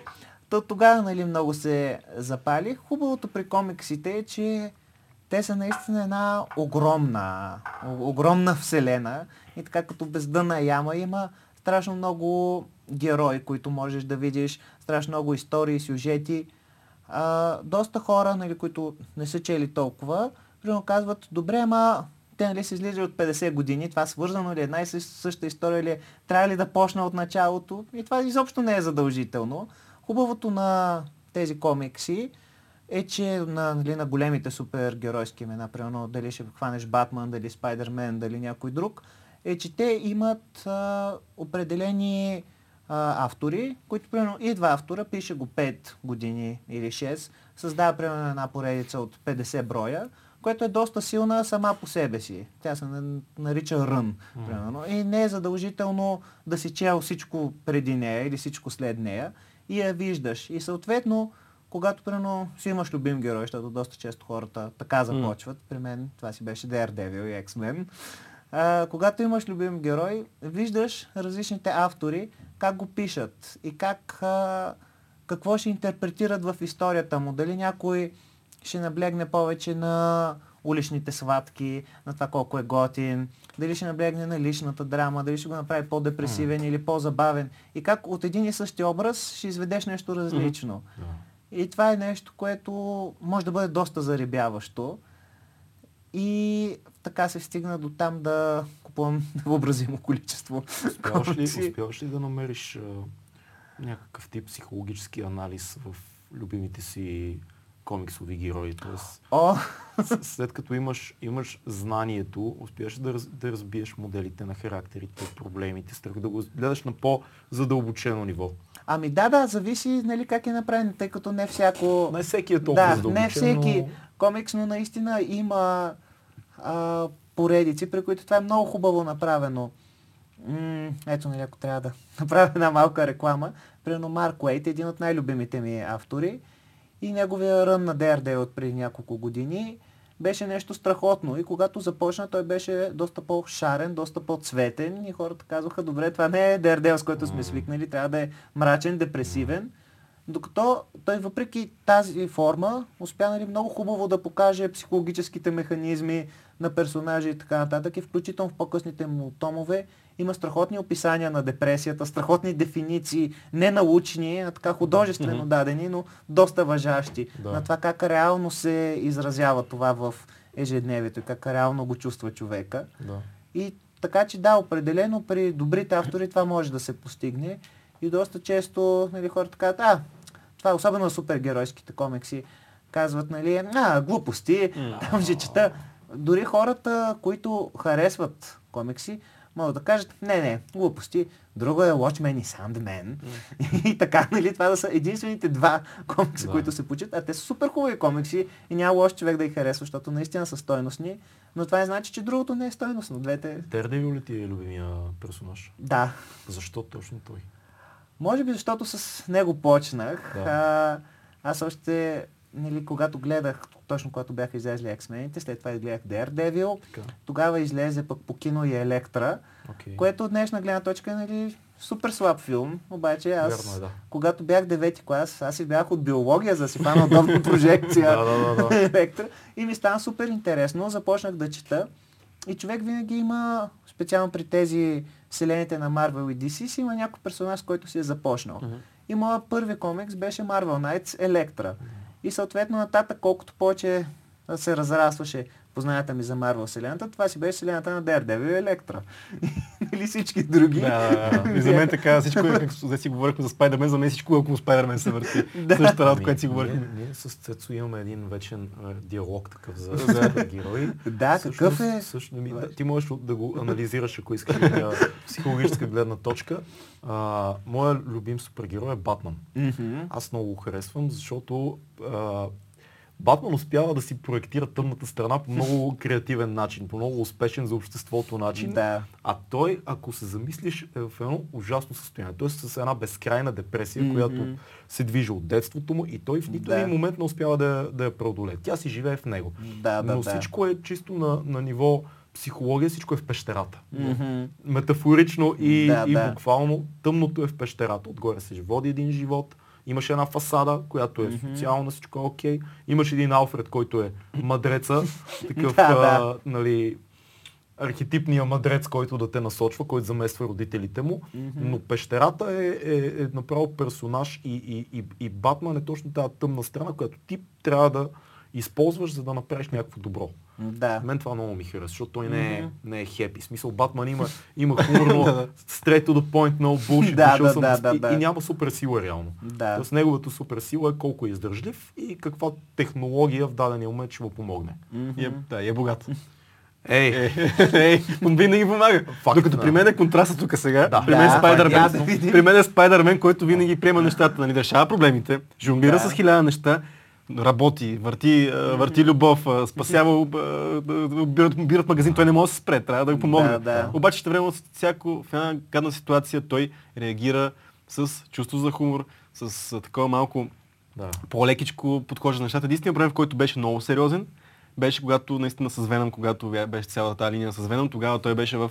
Когато се изправи срещу това, което по някакъв начин той вижда какво може да бъде едва ли не. Точно така, Веном Да. психологически, Психологически е, е- какво ти какво- в най-лошия си, най-злия си вид може, Може да да, бъдеш. Той беше срещу себе си. Да, да, да. Ето, това е нашия контраст, който... Да, кажи сега, според теб, какво, а, как, как виждаш този конфликт между нас за Батман и Той не е конфликт, защото аз Да. съм се кефа на Да. Спайдермен. Да, да, да. Но да, А, ами аз, преди нали, това исках да кажа, че Мо пък любимец е Daredevil и по някакъв начин той е общото между Батман Да.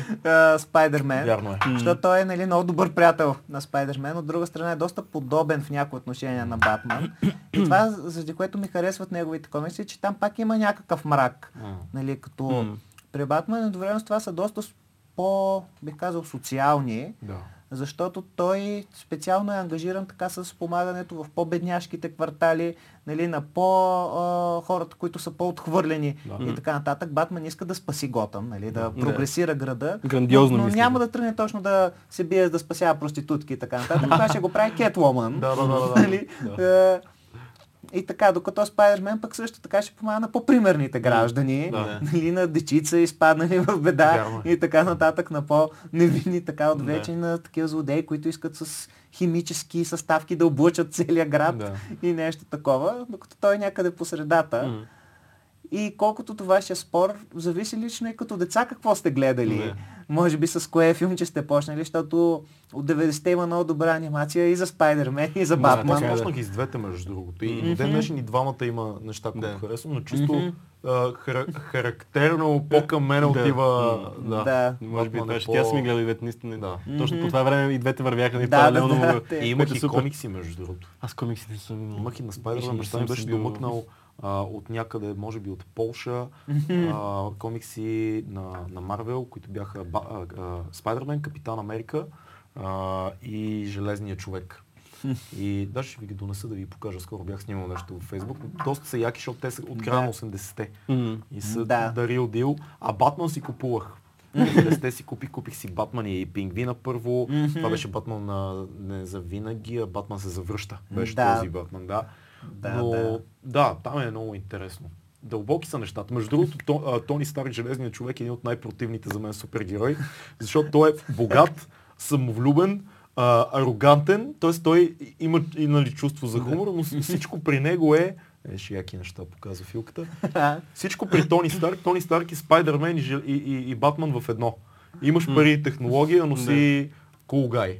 Колко е важно за тебе е от, от гледната точка на човек, който има някакво такова хоби и колекционира някакви а, неща и от гледна точка на психолога, колко е важно за човека и най-вече за мъжа да има това, което тя малко стара думата хоби. В момента нямаме време за хобита, всичко трябва да ни е професия, да изкарваме пари, така нататък. Да. Пък реално това, което беше модерно в нашото, по наше време, да имаш хоби, Да. да. събираш нещо, да колекционираш. Колко е важно това за, за психиката на човека, според тебе? Ами това е по някакъв начин ти дава отдушник, нали, помага ти а, да възприемеш света като цяло с по-малко стрес. Мгм. Нали, хубаво е винаги човек да намира време за нещата, които са му приятни, които прави с удоволствие. И по възможност да са неща, които са и по-ангажиращи, нали, да четеш нещо, да гледаш, да мислиш, защото може да ти е приятно да седиш и да пиеш бира и така, нали, да си тотално изключен Това е моето хоби. от всичко. Само, че, нали, е хубаво хобито да е също нещо, което те ангажира. Да. И от друга страна, нали, по възможност да успяваш част от това, което ти е интересно, по някакъв начин да го включиш и в работата си. М. Нали, хората казват, направи хобито си работа и така няма да работиш. А няма ли да се сипеш тогава да, ама си? тогава, нали, да. докато ако поне някаква част вложиш, Да. нали, дори да не е напълно, защото ние имаме малко такова отношение към работата, а, нали, оп- определено като така наречената етика на свободното време, в което работата е нещо, което ни дава пари за свободното време. М. Има не е ценност сама Да. по себе си. И дори днес ми се случи, докато вървях а, сутринта, видях вървяха две жени, така майка и баба, с едно малко детенце и стигнаха до една сграда и майката каза на детето, а нали сега тук вашата разходка продължава, обаче аз влизам на работа. И да, ама защо? Казваме, мама трябва да работи, мама работи за да изкарва парички. Да. нали, не, не възпитава нали, някакво отношение към труда. Да. като удоволствие към смисъла, нали, дали мама харесва това, което прави, дали намира някакъв смисъл в него. Не, тя трябва да изкарва парички. И съответно и хобито е важно, нали, за мен е хубаво да не е напълно отделно. Мгм. Ето както примерно това, което вие правите. Нали, обичате комикси, обичате да говорите с хора и това е част от работата ви. Мгм. Говорите с хора за комикси. Мгм. И това е много ценно. Истината е, че а, при нас е много, много добре имплементирано това нещо с хобита, които са свързани с работата ти. Мгм. А, аз като, като режисьор имам уникалния късмет, всичко, което харесвам, даже това е причината най-вероятно да, да работя тази професия, че всичко, което харесвам, книги, музика, психология, човешкия характер, изобразително изкуство, а, всичко това, всички тия хобита се използват в работата ми. Това са неща, които Сещам се един път ми за- каза, извинявай, че- те прекъсвам, ти веднъж каза, аз не работя, аз просто имам няколко хобита, с които се опитвам да изкарвам пари. В общи линии, да. да, Опитвам се да изкарам пари от хобитите. да, да. да, Да, така да. че Да. това, е, това е супер. При Цецо ти абсолютно по същия начин. Да, Всичко, кажем, което те влече, Принципно винаги било е така, да. свързано с работата ти, може би освен елемента.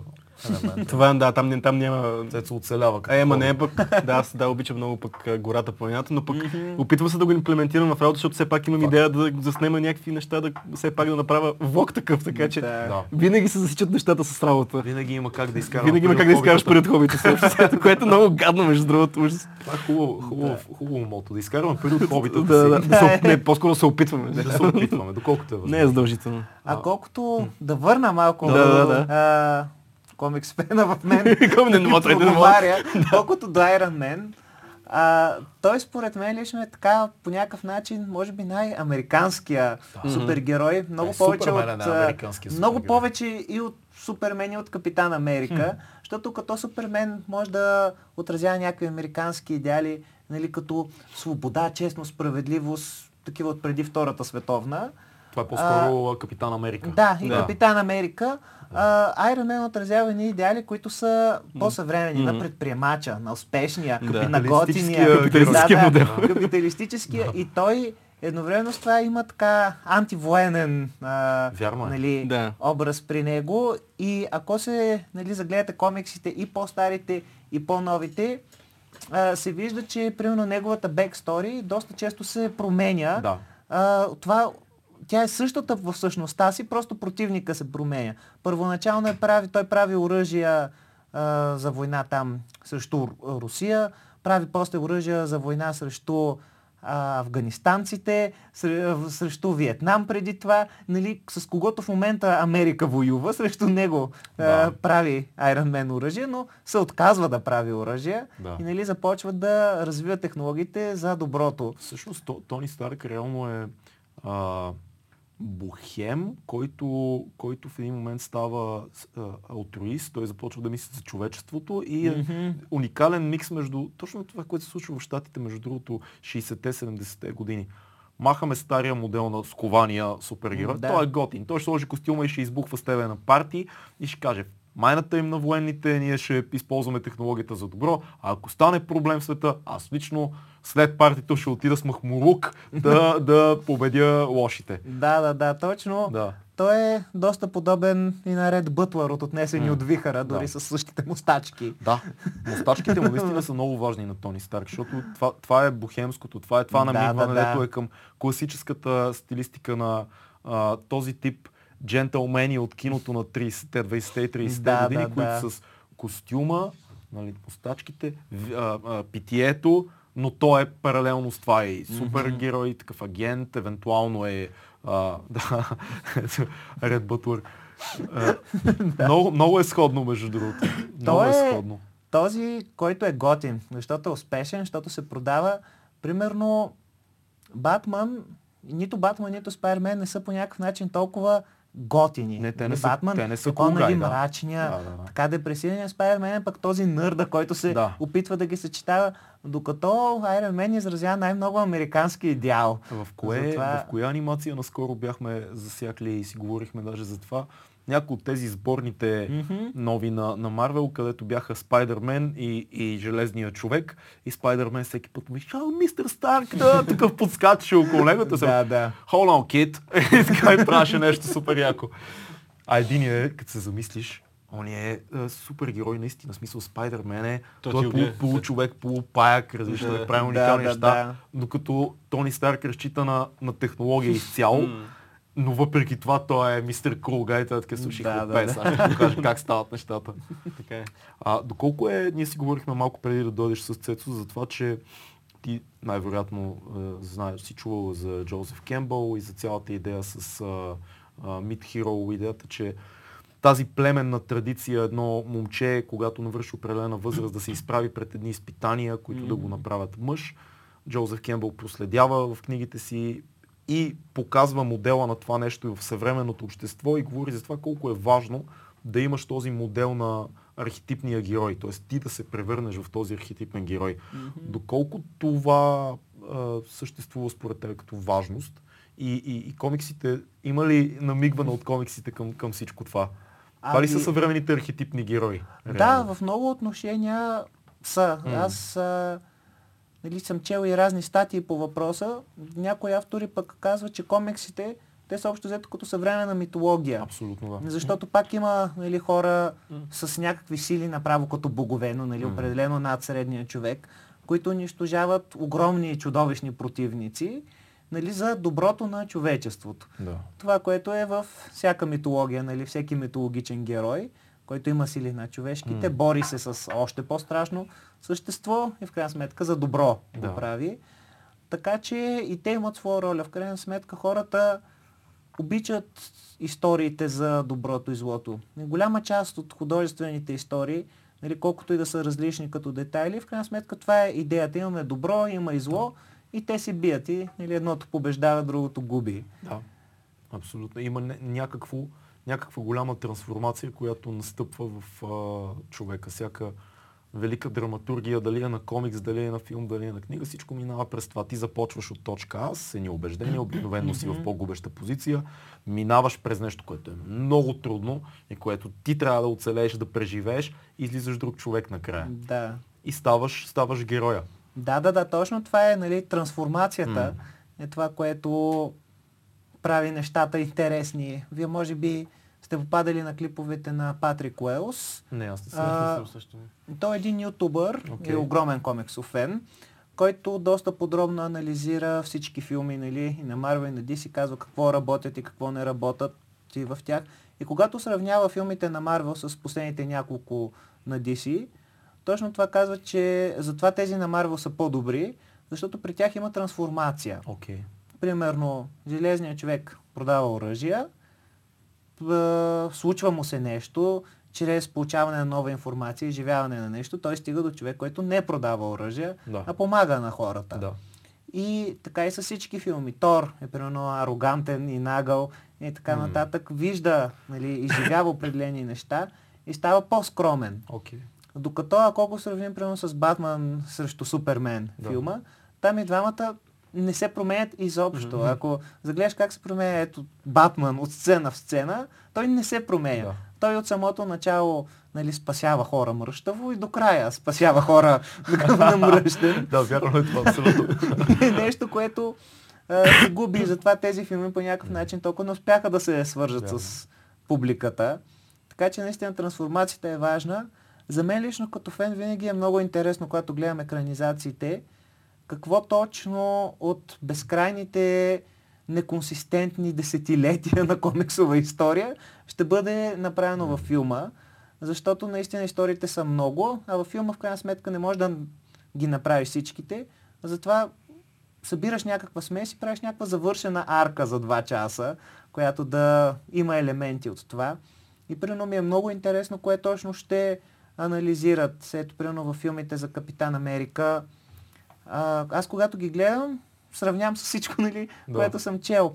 И примерно ми е интересно а, дали ще го направят, а, както пе в 70-тарските комикси, такъв леко антиправителствен герой, Окей. който в крайна сметка, както нали, беше в Civil War, се бие, защото смята, че знае по-добре от хората с власт и нали, няма да слуша техните команди.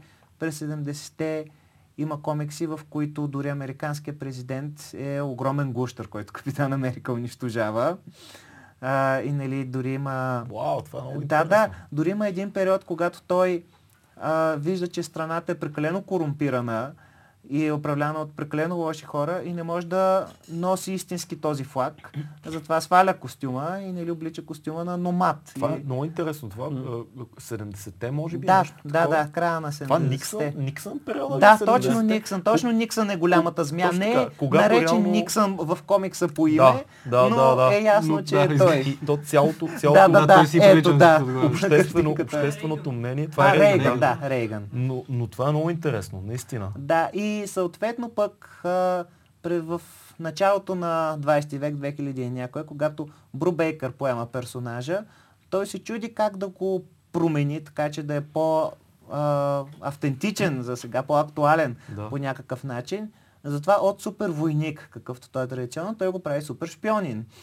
И това го видяхме в Winter Soldier, което е доста базирано на историите на Брубейкър, където нали, той е един такъв по-як, пак така морален. Да. А, от друга страна пък този персонаж на Капитан Америка, тъй като той е абсолютно твърд в моралните си принципи, а, работи добре, ако край него има персонаж, който е по-относителен, който е Балансьор. по-да, морален релативист, така да го кажем. И примерно в комиксите на Марк Уейт, това е Шаран Картер. И във филма в Winter Soldier имало идея да бъде тя. А, и тя присъствано е съвсем мъничко.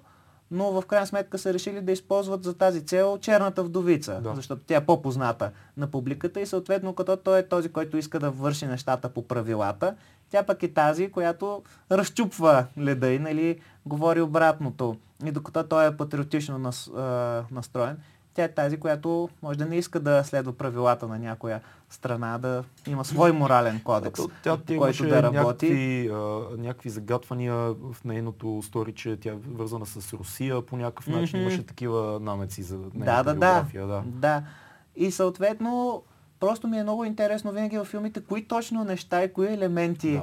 Ще използват, за да ги пресъздадат, да ги направят. Феновете ще ни убият, ако не питаме какво мисли за Endgame и за това цялото нещо, което се случи там, нали, големия фурор на този филм. Аз си признавам, че не съм го гледал все още. Не си гледал? Не, не съм. Endgame и аз не Вярно нямаш хоби. Аз гледах, Каза преди малко. аз гледах предишния, а, който беше първия с този с камъните, как се Да, казваше. Infinity War. Да, той много ми хареса. Да, а, не, а ти, и ти не си гледал? Не, ли? не съм. Не. Аз къде попаднах? Така че... Ето, ето, ето, един ти човек. поне да отсрамиш. Здрави, Да, да, нали, голям феномен се- стана. Ще се това. поправиме, да. Да, ще се поправим със сигурност. А, ами аз лично съм доволен. А, Радвам се, смисъл, това е наистина много интересно и нали, вие като хора, разбиращи от кино, може да ме поправите, ако бъркам, но това е единственият такъв феномен на толкова голяма, примерно това са 22 филма Мгм. общо, толкова голяма свързана история. Защото Няма такова. преди това са правени поредици, нали, имаме от една страна Хобит а, и Властелина на пръстените, или там Хари Потър, оригиналните и сега фантастичните животни, които са в един и същи свят, нали, не са толкова сюжетно свързани. Имало е и преди това нали, кросовъри от различни герои, там пришелеца срещу хищника и така нататък да се бият един срещу друг, но не и единна история, която да се развива нали, в продължение на толкова много филми. И когато идва нали, вече 22-я филм, хората отиват и го гледат, защото познават тези герои. Те са били с тях наистина като филмов сериал. Са били с тях 10 години, са гледали нали, трансформациите им и искат да видят наистина как всички се обединяват. И това е едно доста комиксово нещо. Да се направи такъв ивент. Защото в комиксите а, нали си върват, примерно, поредица Капитан Америка, която почна от 60-те и не спира общо взето до сега или поредица за който и да е друг герой. И едновременно с това има така наречените ивенти. Какво Това е мини поредица, дали от 7, дали от 12 броя, в които всички се събират и правят нещо голямо. И това е супер комиксов модел Да. и нали, не, е, не се прави в киното мгм. като цяло, докато те успяха да го направят. И успяха в един филм да съберат, ето в Infinity War, да съберат толкова много герои, толкова много сюжетни линии. А, когато гледате Endgame, това за мен е филм, който изключително много а, радва феновете, който ти казва, виж колко е готино да си Марвел фен по някакъв начин, защото ти дава страшно много препратки към старите филми, а, страшно много сцени са свързани и така нататък. Не се притеснява да стъпи на всичко, което е градено преди тях за финала. И наистина прави един много удовлетворяващ, поне за мен лично, финал. Супер. Да, хардкор феновете. Щом хардкор феновете бяха доволни, значи си постигнали наистина Да, да. хората. Начина по който нали, работи с героите имаше нали, в веселите и забавните моменти. Цялата зала се смееше, докато в така от по-драматичните моменти имаше момент, когато в, на, на няколко поне човека в залата се чуваха остри хлипове, нали, плачения, което не ми се бе случило в кино. В смисъл се смеят хора в кино, се случва най-редовно, но да плачат и то така А, не си бил на силно. За да, да, наистина не съм гледал Титаник на кино, така че е възможно. Това, това е много яко. Ние имаме една рубрика, която обичаме да използвам, да завършваме с нея. Тя се казва книга, филм, събитие. Рубрика. Колко е телевизионна, да. А, филм, е. приемаме, че филм ни препоръчваш Watchmen. А, препоръчваш ни Endgame. Почна Много си мислех си за Watchmen, между другото. Да те питам, какво мислиш за... Харесва ли ти Watchmen? Филма? Да. Ами харесва На ми. мен до, много ми харесва. Това беше един от така първите а, супергеройски филми, които наистина ме впечатли като дълбочина Мгм. и тежест Да. и Да, да, да. липсата на каквито и да било булшит неща в него. Тоест много сериозна драматургия. Мгм. Да, да. А, но може ли да, да се счита за ивент този филм, за срещане на много герои или Ами не, те по-скоро защото... са една история? Да, това си е тяхната М. история, нали? Не е като да познаваш Роршах, нали, от неговите отделни истории, да познаваш а, всички останали герои сега да ги видиш как се събират. А те имат ли а, бекграунд, който е отделен? Рошах им, няма ли си отделен негов сторилайн, който тече? Ами не, оригиналният комикс на Алан Мур, по който нали, филма доста плътно се придържа с изключение там на някои неща от края, си е точно такъв. Нали, те се събират Да. като екип и си започват като екип. Не е, както примерно ако направиш филм за X-мените, нали, ще ги вземеш поне няколко, Пакетно, няма. Да. М. Да. Така че не бих казал, че ивент, но е да, той беше стойностен. да, той, той ми хареса доста. А, това е DC, нали така? А, Мгм, Да, да, да. DC. Логично е. Да, да. Е Техен-. Не. Сигурен ли си? Сигурен съм. Чекни го, че ни, Ще ни започнат. ще ни се сипят. На DC той първоначално не е нали, от а, свързаната им вселена. Да. Така отделно е. И той си е една самостоятелна история. И примерно докато историите за Батман си продължават години наред най-различни, това си е 12 броя, Да. които са само те. И чак преди няколко години вече решиха, че все пак това е крава, която може да се дои. М, да се каже, така че издадоха нали, някои точно приколи за различните герои. Доста са интересни, между другото, тия персонажи. Да, интересни са. Различни са от марвелската по-дълго. линия. По-дълбоки са. Ми, те си, според мен и марвелските са дълбоки, Да, да, да. но тук някакси мрака доминира със положението доста. Това го има в доста от така наречените, макар Watchmen да не е точно от тях, Мгм. а, creator-owned комикси. Защото а, едно е, нали, когато ти казват а, пиши Батман, Да. нали, я виж каква е, след като има хиляди неща правени с него, ти какво мислиш да направиш с него. И съвсем друго е сам да си създадеш персонажи. От нула. Да, от нула да си измислиш една кратка история или по-масштабна, но 12 броя е сравнително. Кратка, която ти дава завършеност, има си смисъл сама по себе си, няма след теб друг човек да ги продължава, да. така че трябва да запазиш някакво статукво, малко М. или много.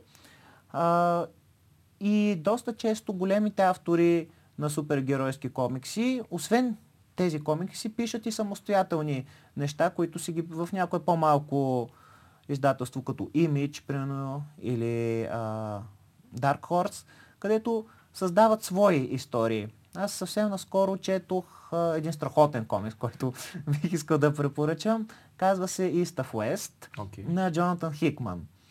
Аз... Аз- видим.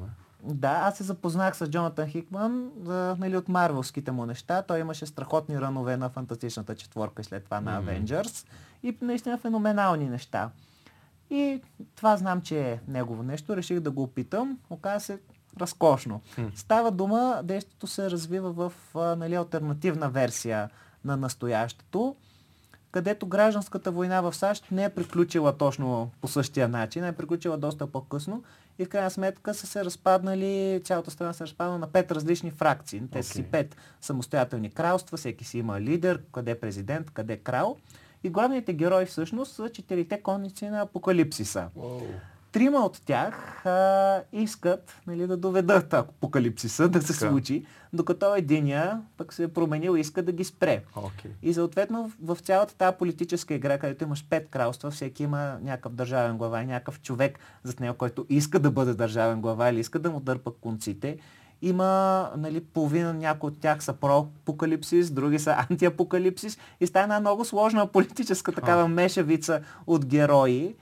И примерно докато четеш първи брой, изобщо не разбираш какво се случва и какво е това, което е традиционно за Хикман, но когато вече стигнеш до 5-6, започва така да свързваш. да навлезеш. Да, да, да свързваш историята и започва ти става страшно интересно. Нали, какво ще стане, как ще стане.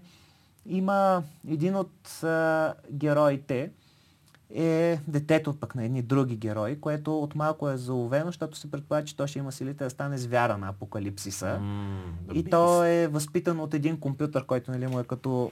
Е, седи му като очила нали, на главата непрекъснато и му обяснява разни неща. То там прави какви ли не интегрални уравнения, то е 10 годишно и така нататък. И примерно на края на третата арка то успява да избяга и си взима само компютъра със себе си. Той е така едно летящ, пита как се казваш.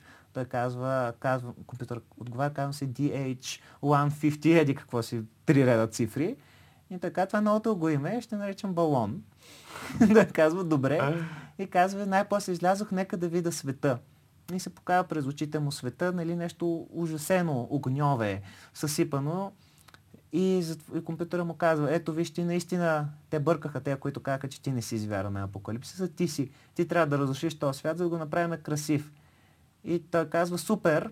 И последната страница на арката е как всъщност детето е на една поляна, невероятно красива, с цветенца, маргаритки и така нататък, а това, което вижда, компютъра го манипулира.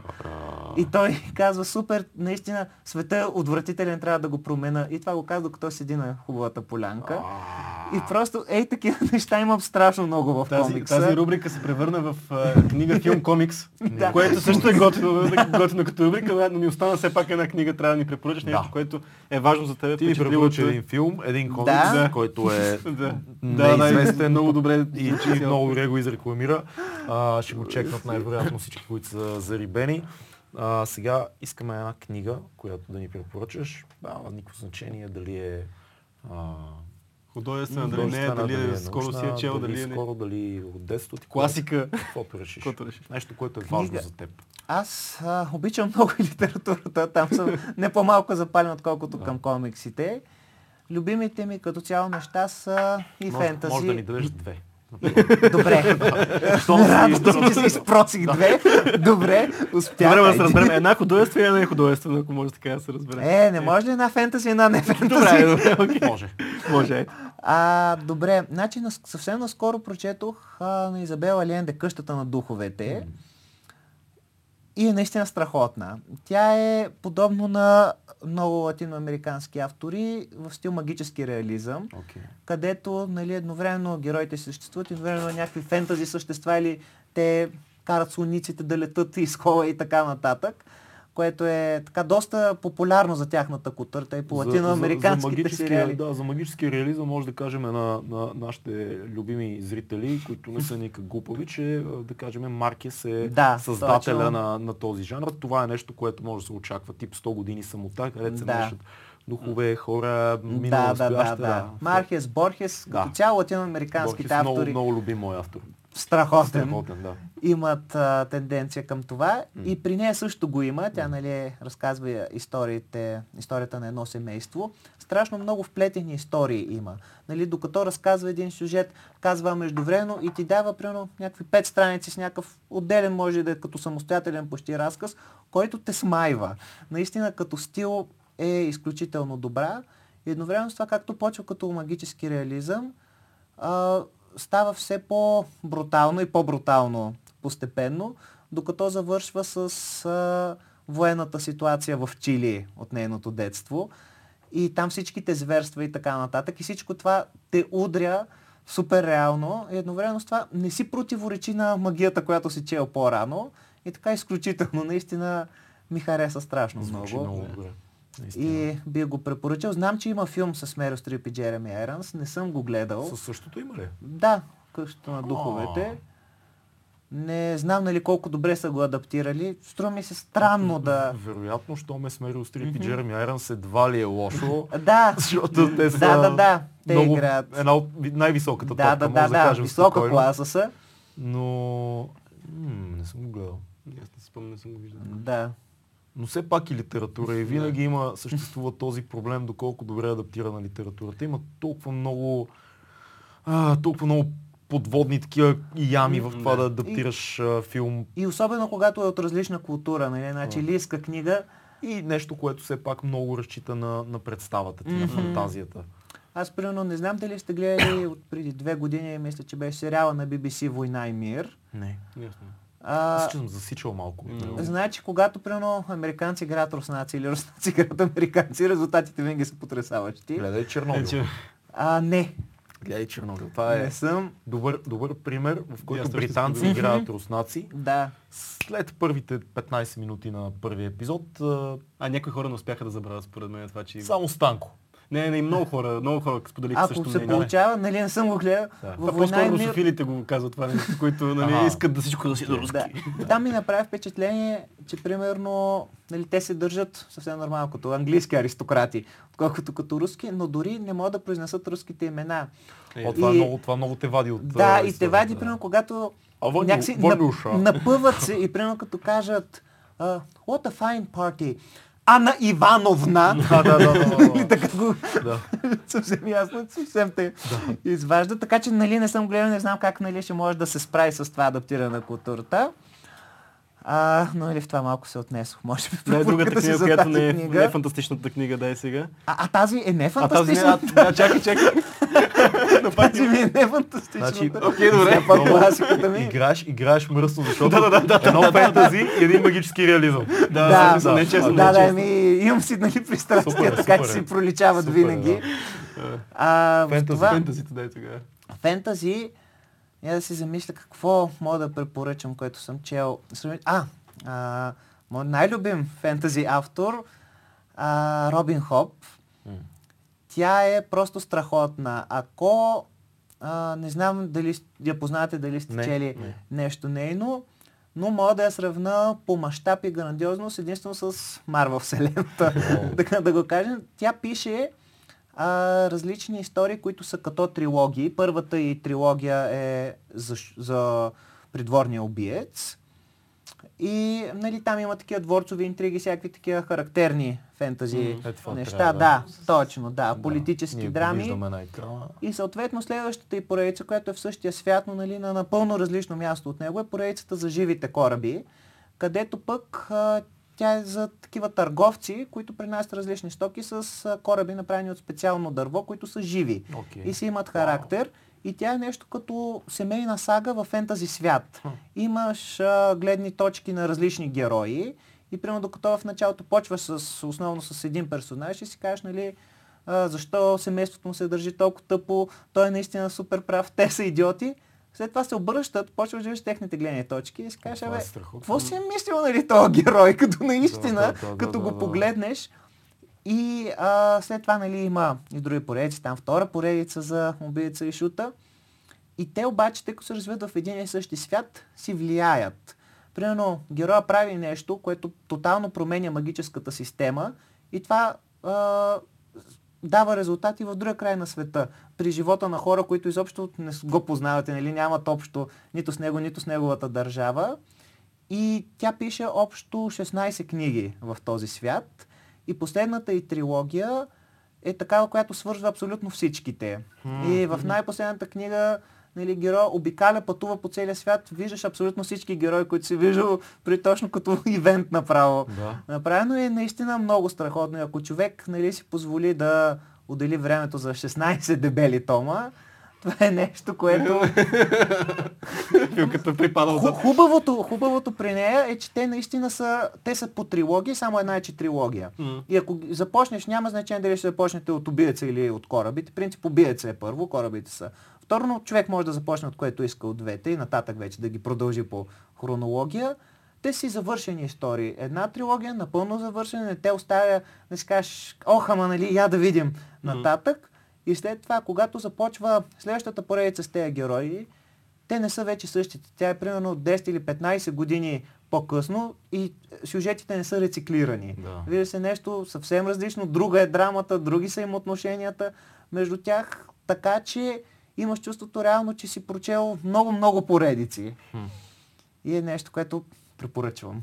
Звучи Мен страхотно. ме заинтригува това с убиеца при дворния там, така че може би това ще пробвам поне там. Да, Добре. За 16 от това не, от това не обещавам. Те не обещавам. първите, тя е първата трилогия и така първите две особено са малко по-кратки. Едната е 400, другата Ще 500. се спра. Таман. да, да. А, едно събитие, което е важно за теб, а, а, минало, на което си бил или събитие, на което предстои искаш да поканиш хората, може да е може да е прожекция на нещо, което предстои да излиза, може да е концерт, може да е театрална постановка, може да е някакъв друг тип ивент, нещо, което е живо. О, това е интересно. А... Трябва да помисля за това. Примерно, не е нещо, нали, за което така мога да, Да, говоря, да. нали, за ивенти и събития.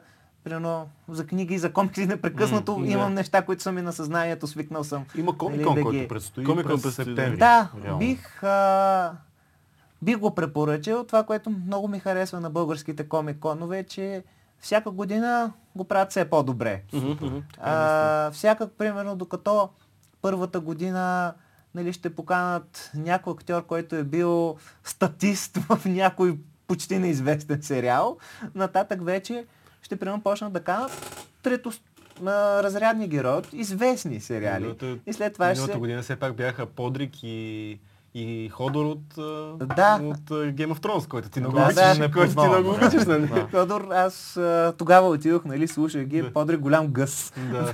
Абсолютно надут, като че ли се едно игре главна роля или нещо такова. Трети история, аз също съм бил а, презентър на, на Comic-Con. Ходих там да раздавам автографи, когато бях тех влогър.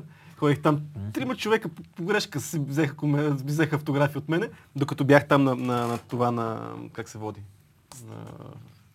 Будката. Будката, будката.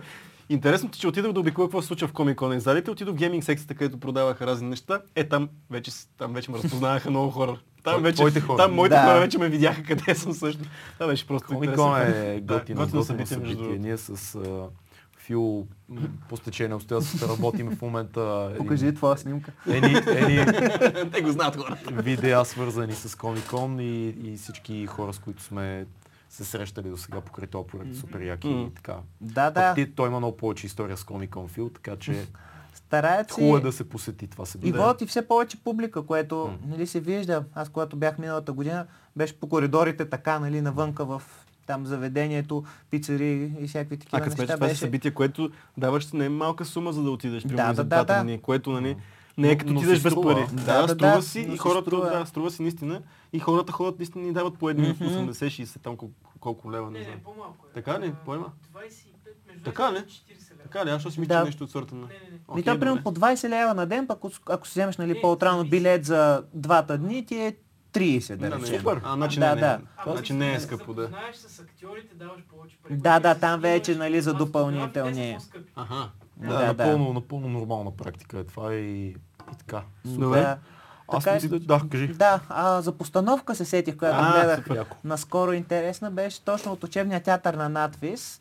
А, съответно не знам дали ще се играе и другия сезон. Хора с куфари Окей. се казва. И беше изключително добре представена. На мен лично много ми харесна. Малко по-депресарска тематика е. Но а, представя едно малко граче и нали, там всички хора, които са там с обикновените си ежедневни проблеми.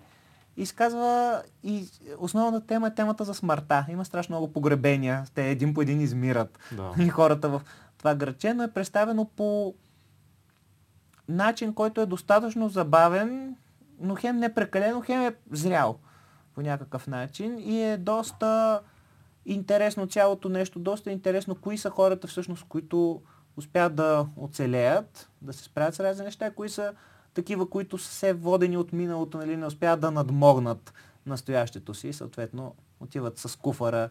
Куфара е по някакъв начин, куфара и ковчега, нали има така сравнение между това. Е доста, изключително много ми хареса как беше Смяташ ли, направено. че от психологическа гледна точка е важно да интегрираме някакви мисли за смъртта в ежедневието си и да съществува това като тема? Дали чрез изкуството, дали чрез литературата по някакъв начин, дали в ежедневни разговори, да има в съзнанието ни малко или много идеята, че рано или късно всичко ще свърши. Определено, защото смъртта е една реалност, от която не може да избягаме. Да.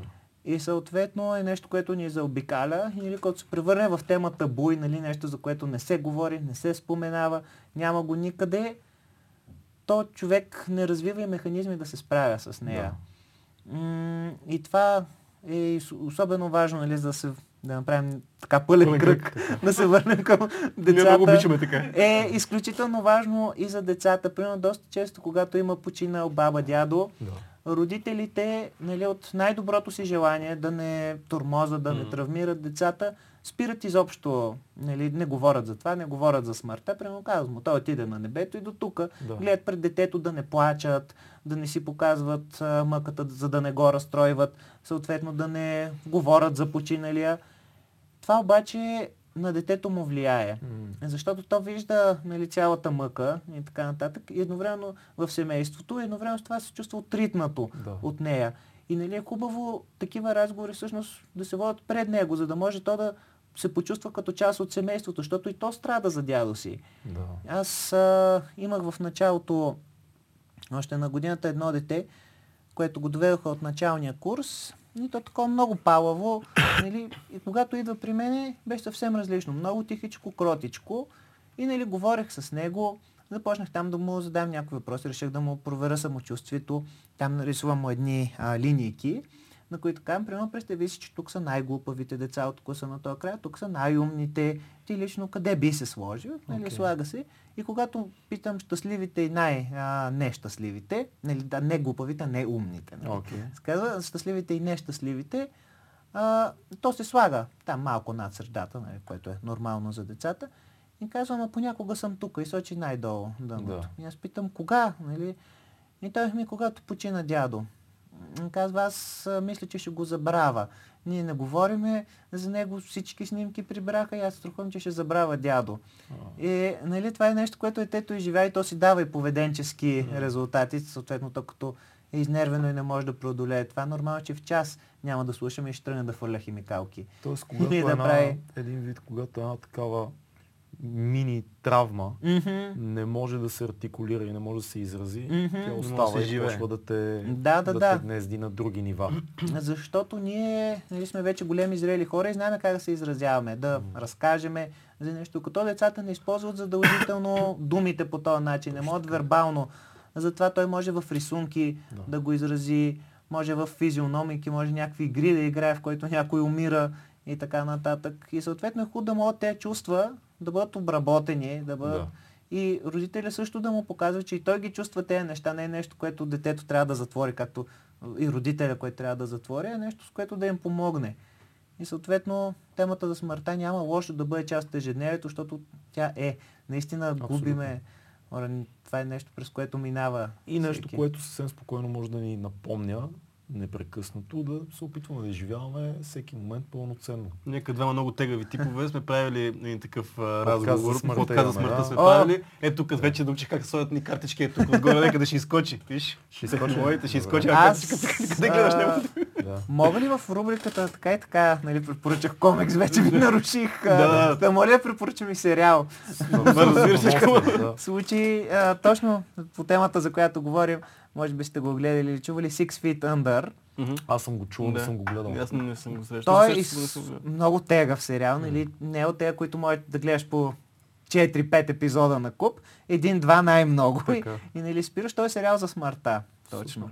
Главните герои са семейство Грубари, а, нали, които там си се занимават точно с а, това. И всеки епизод, а, реално нали, те си имат такива истории, които си продължават и така нататък за техните характери, но всеки епизод имат и клиент. И всъщност първите, първата сцена, първите няколко минути във всеки епизод е как някой човек умира. И съответно това ще е човек, който те после ще погребва, че ще бъде клиента на този епизод. Хубав е сериала, нали, както казвам, тежичък е, но защото показва страшно много начини, нали, по които човек възприема смъртта. Нали, някой може да плаче, друг може да остане твърд. Нали, някои на близките могат да решат, че най-добрият начин да го почитате с едно такова класическо мрачно погребение, нали, в което плачете са в черно, други примерно на един рокаджия помолиха, може ли отвънка да го направим, да дойме с моторите, музика да надуеме. Те казват, нали, да, защото те са им клиенти. Да. Е, и нали, по този начин те така се изразиха Много чувствата. Май си Да, намери да. подходящия сериала. Май се, май се да. И е, едновременно с това с героите са супер психологически издържани, така много надълбоко влиза. А на кой е сериала? Като На HBO. На HBO. На HBO е. Звучи добре. Така че и в HBO Go мисля, че би трябвало да го има с български субтитри, за разлика от Netflix. Да, вече. А, да, мисля, че съм го виждал. Аз съм го виждал, но не съм... Изглежда доста, доста яко. Да, да. Супер е Често това. и по промоционални снимки, нали, са такива в черни дрехи или там край някакви гробища и така нататък, но успят и е наистина много стойностен и когато стигнете до самия финал М. и до последните 8 минути, това са за мен най-силните 8 минути в телевизията, но защо трябва да изгледате сериала преди това? Страхотно звучи. Мисля, че това е Да. супер завършък на Да, епизод. Завършваме позитивно. Да, да се видим Ние така обичаме. Да. Господари на ефира, извинявай, че Да, да, да, да, да. Даваха професор Вучков, как веднъж Лека нощ, драги зрители. Пожелавам ви да заспите и утре да се събудите в рая. А, Това не ли го поне. Не, това не го няма да спрем. Кажете някакви по-хубави думи. а, това, що, това, това е супер пожелание, между другото. Аз много си скефих на този подкаст. Марко, Аз ви ти- благодаря много Благодаря, че беше За... тук. И ни, и ни така, и ни Отвори хоризонт. разказа ни, разказа ни много яки неща. Определено гост, който ще се завърне, защото има много неща, които трябва Така е, да и за психология и за други теми. А, това беше от нас 2200 подкаст, епизод 22. Абонирайте се за канала, слушайте ни в Spotify, в аудио форма и на всички И ще други отидете в рая, ако го това. подкаст платформи и ще отидете в рая. Фил обича Варна и пухкави момичета. На Чао! плажа. Чао! Чао.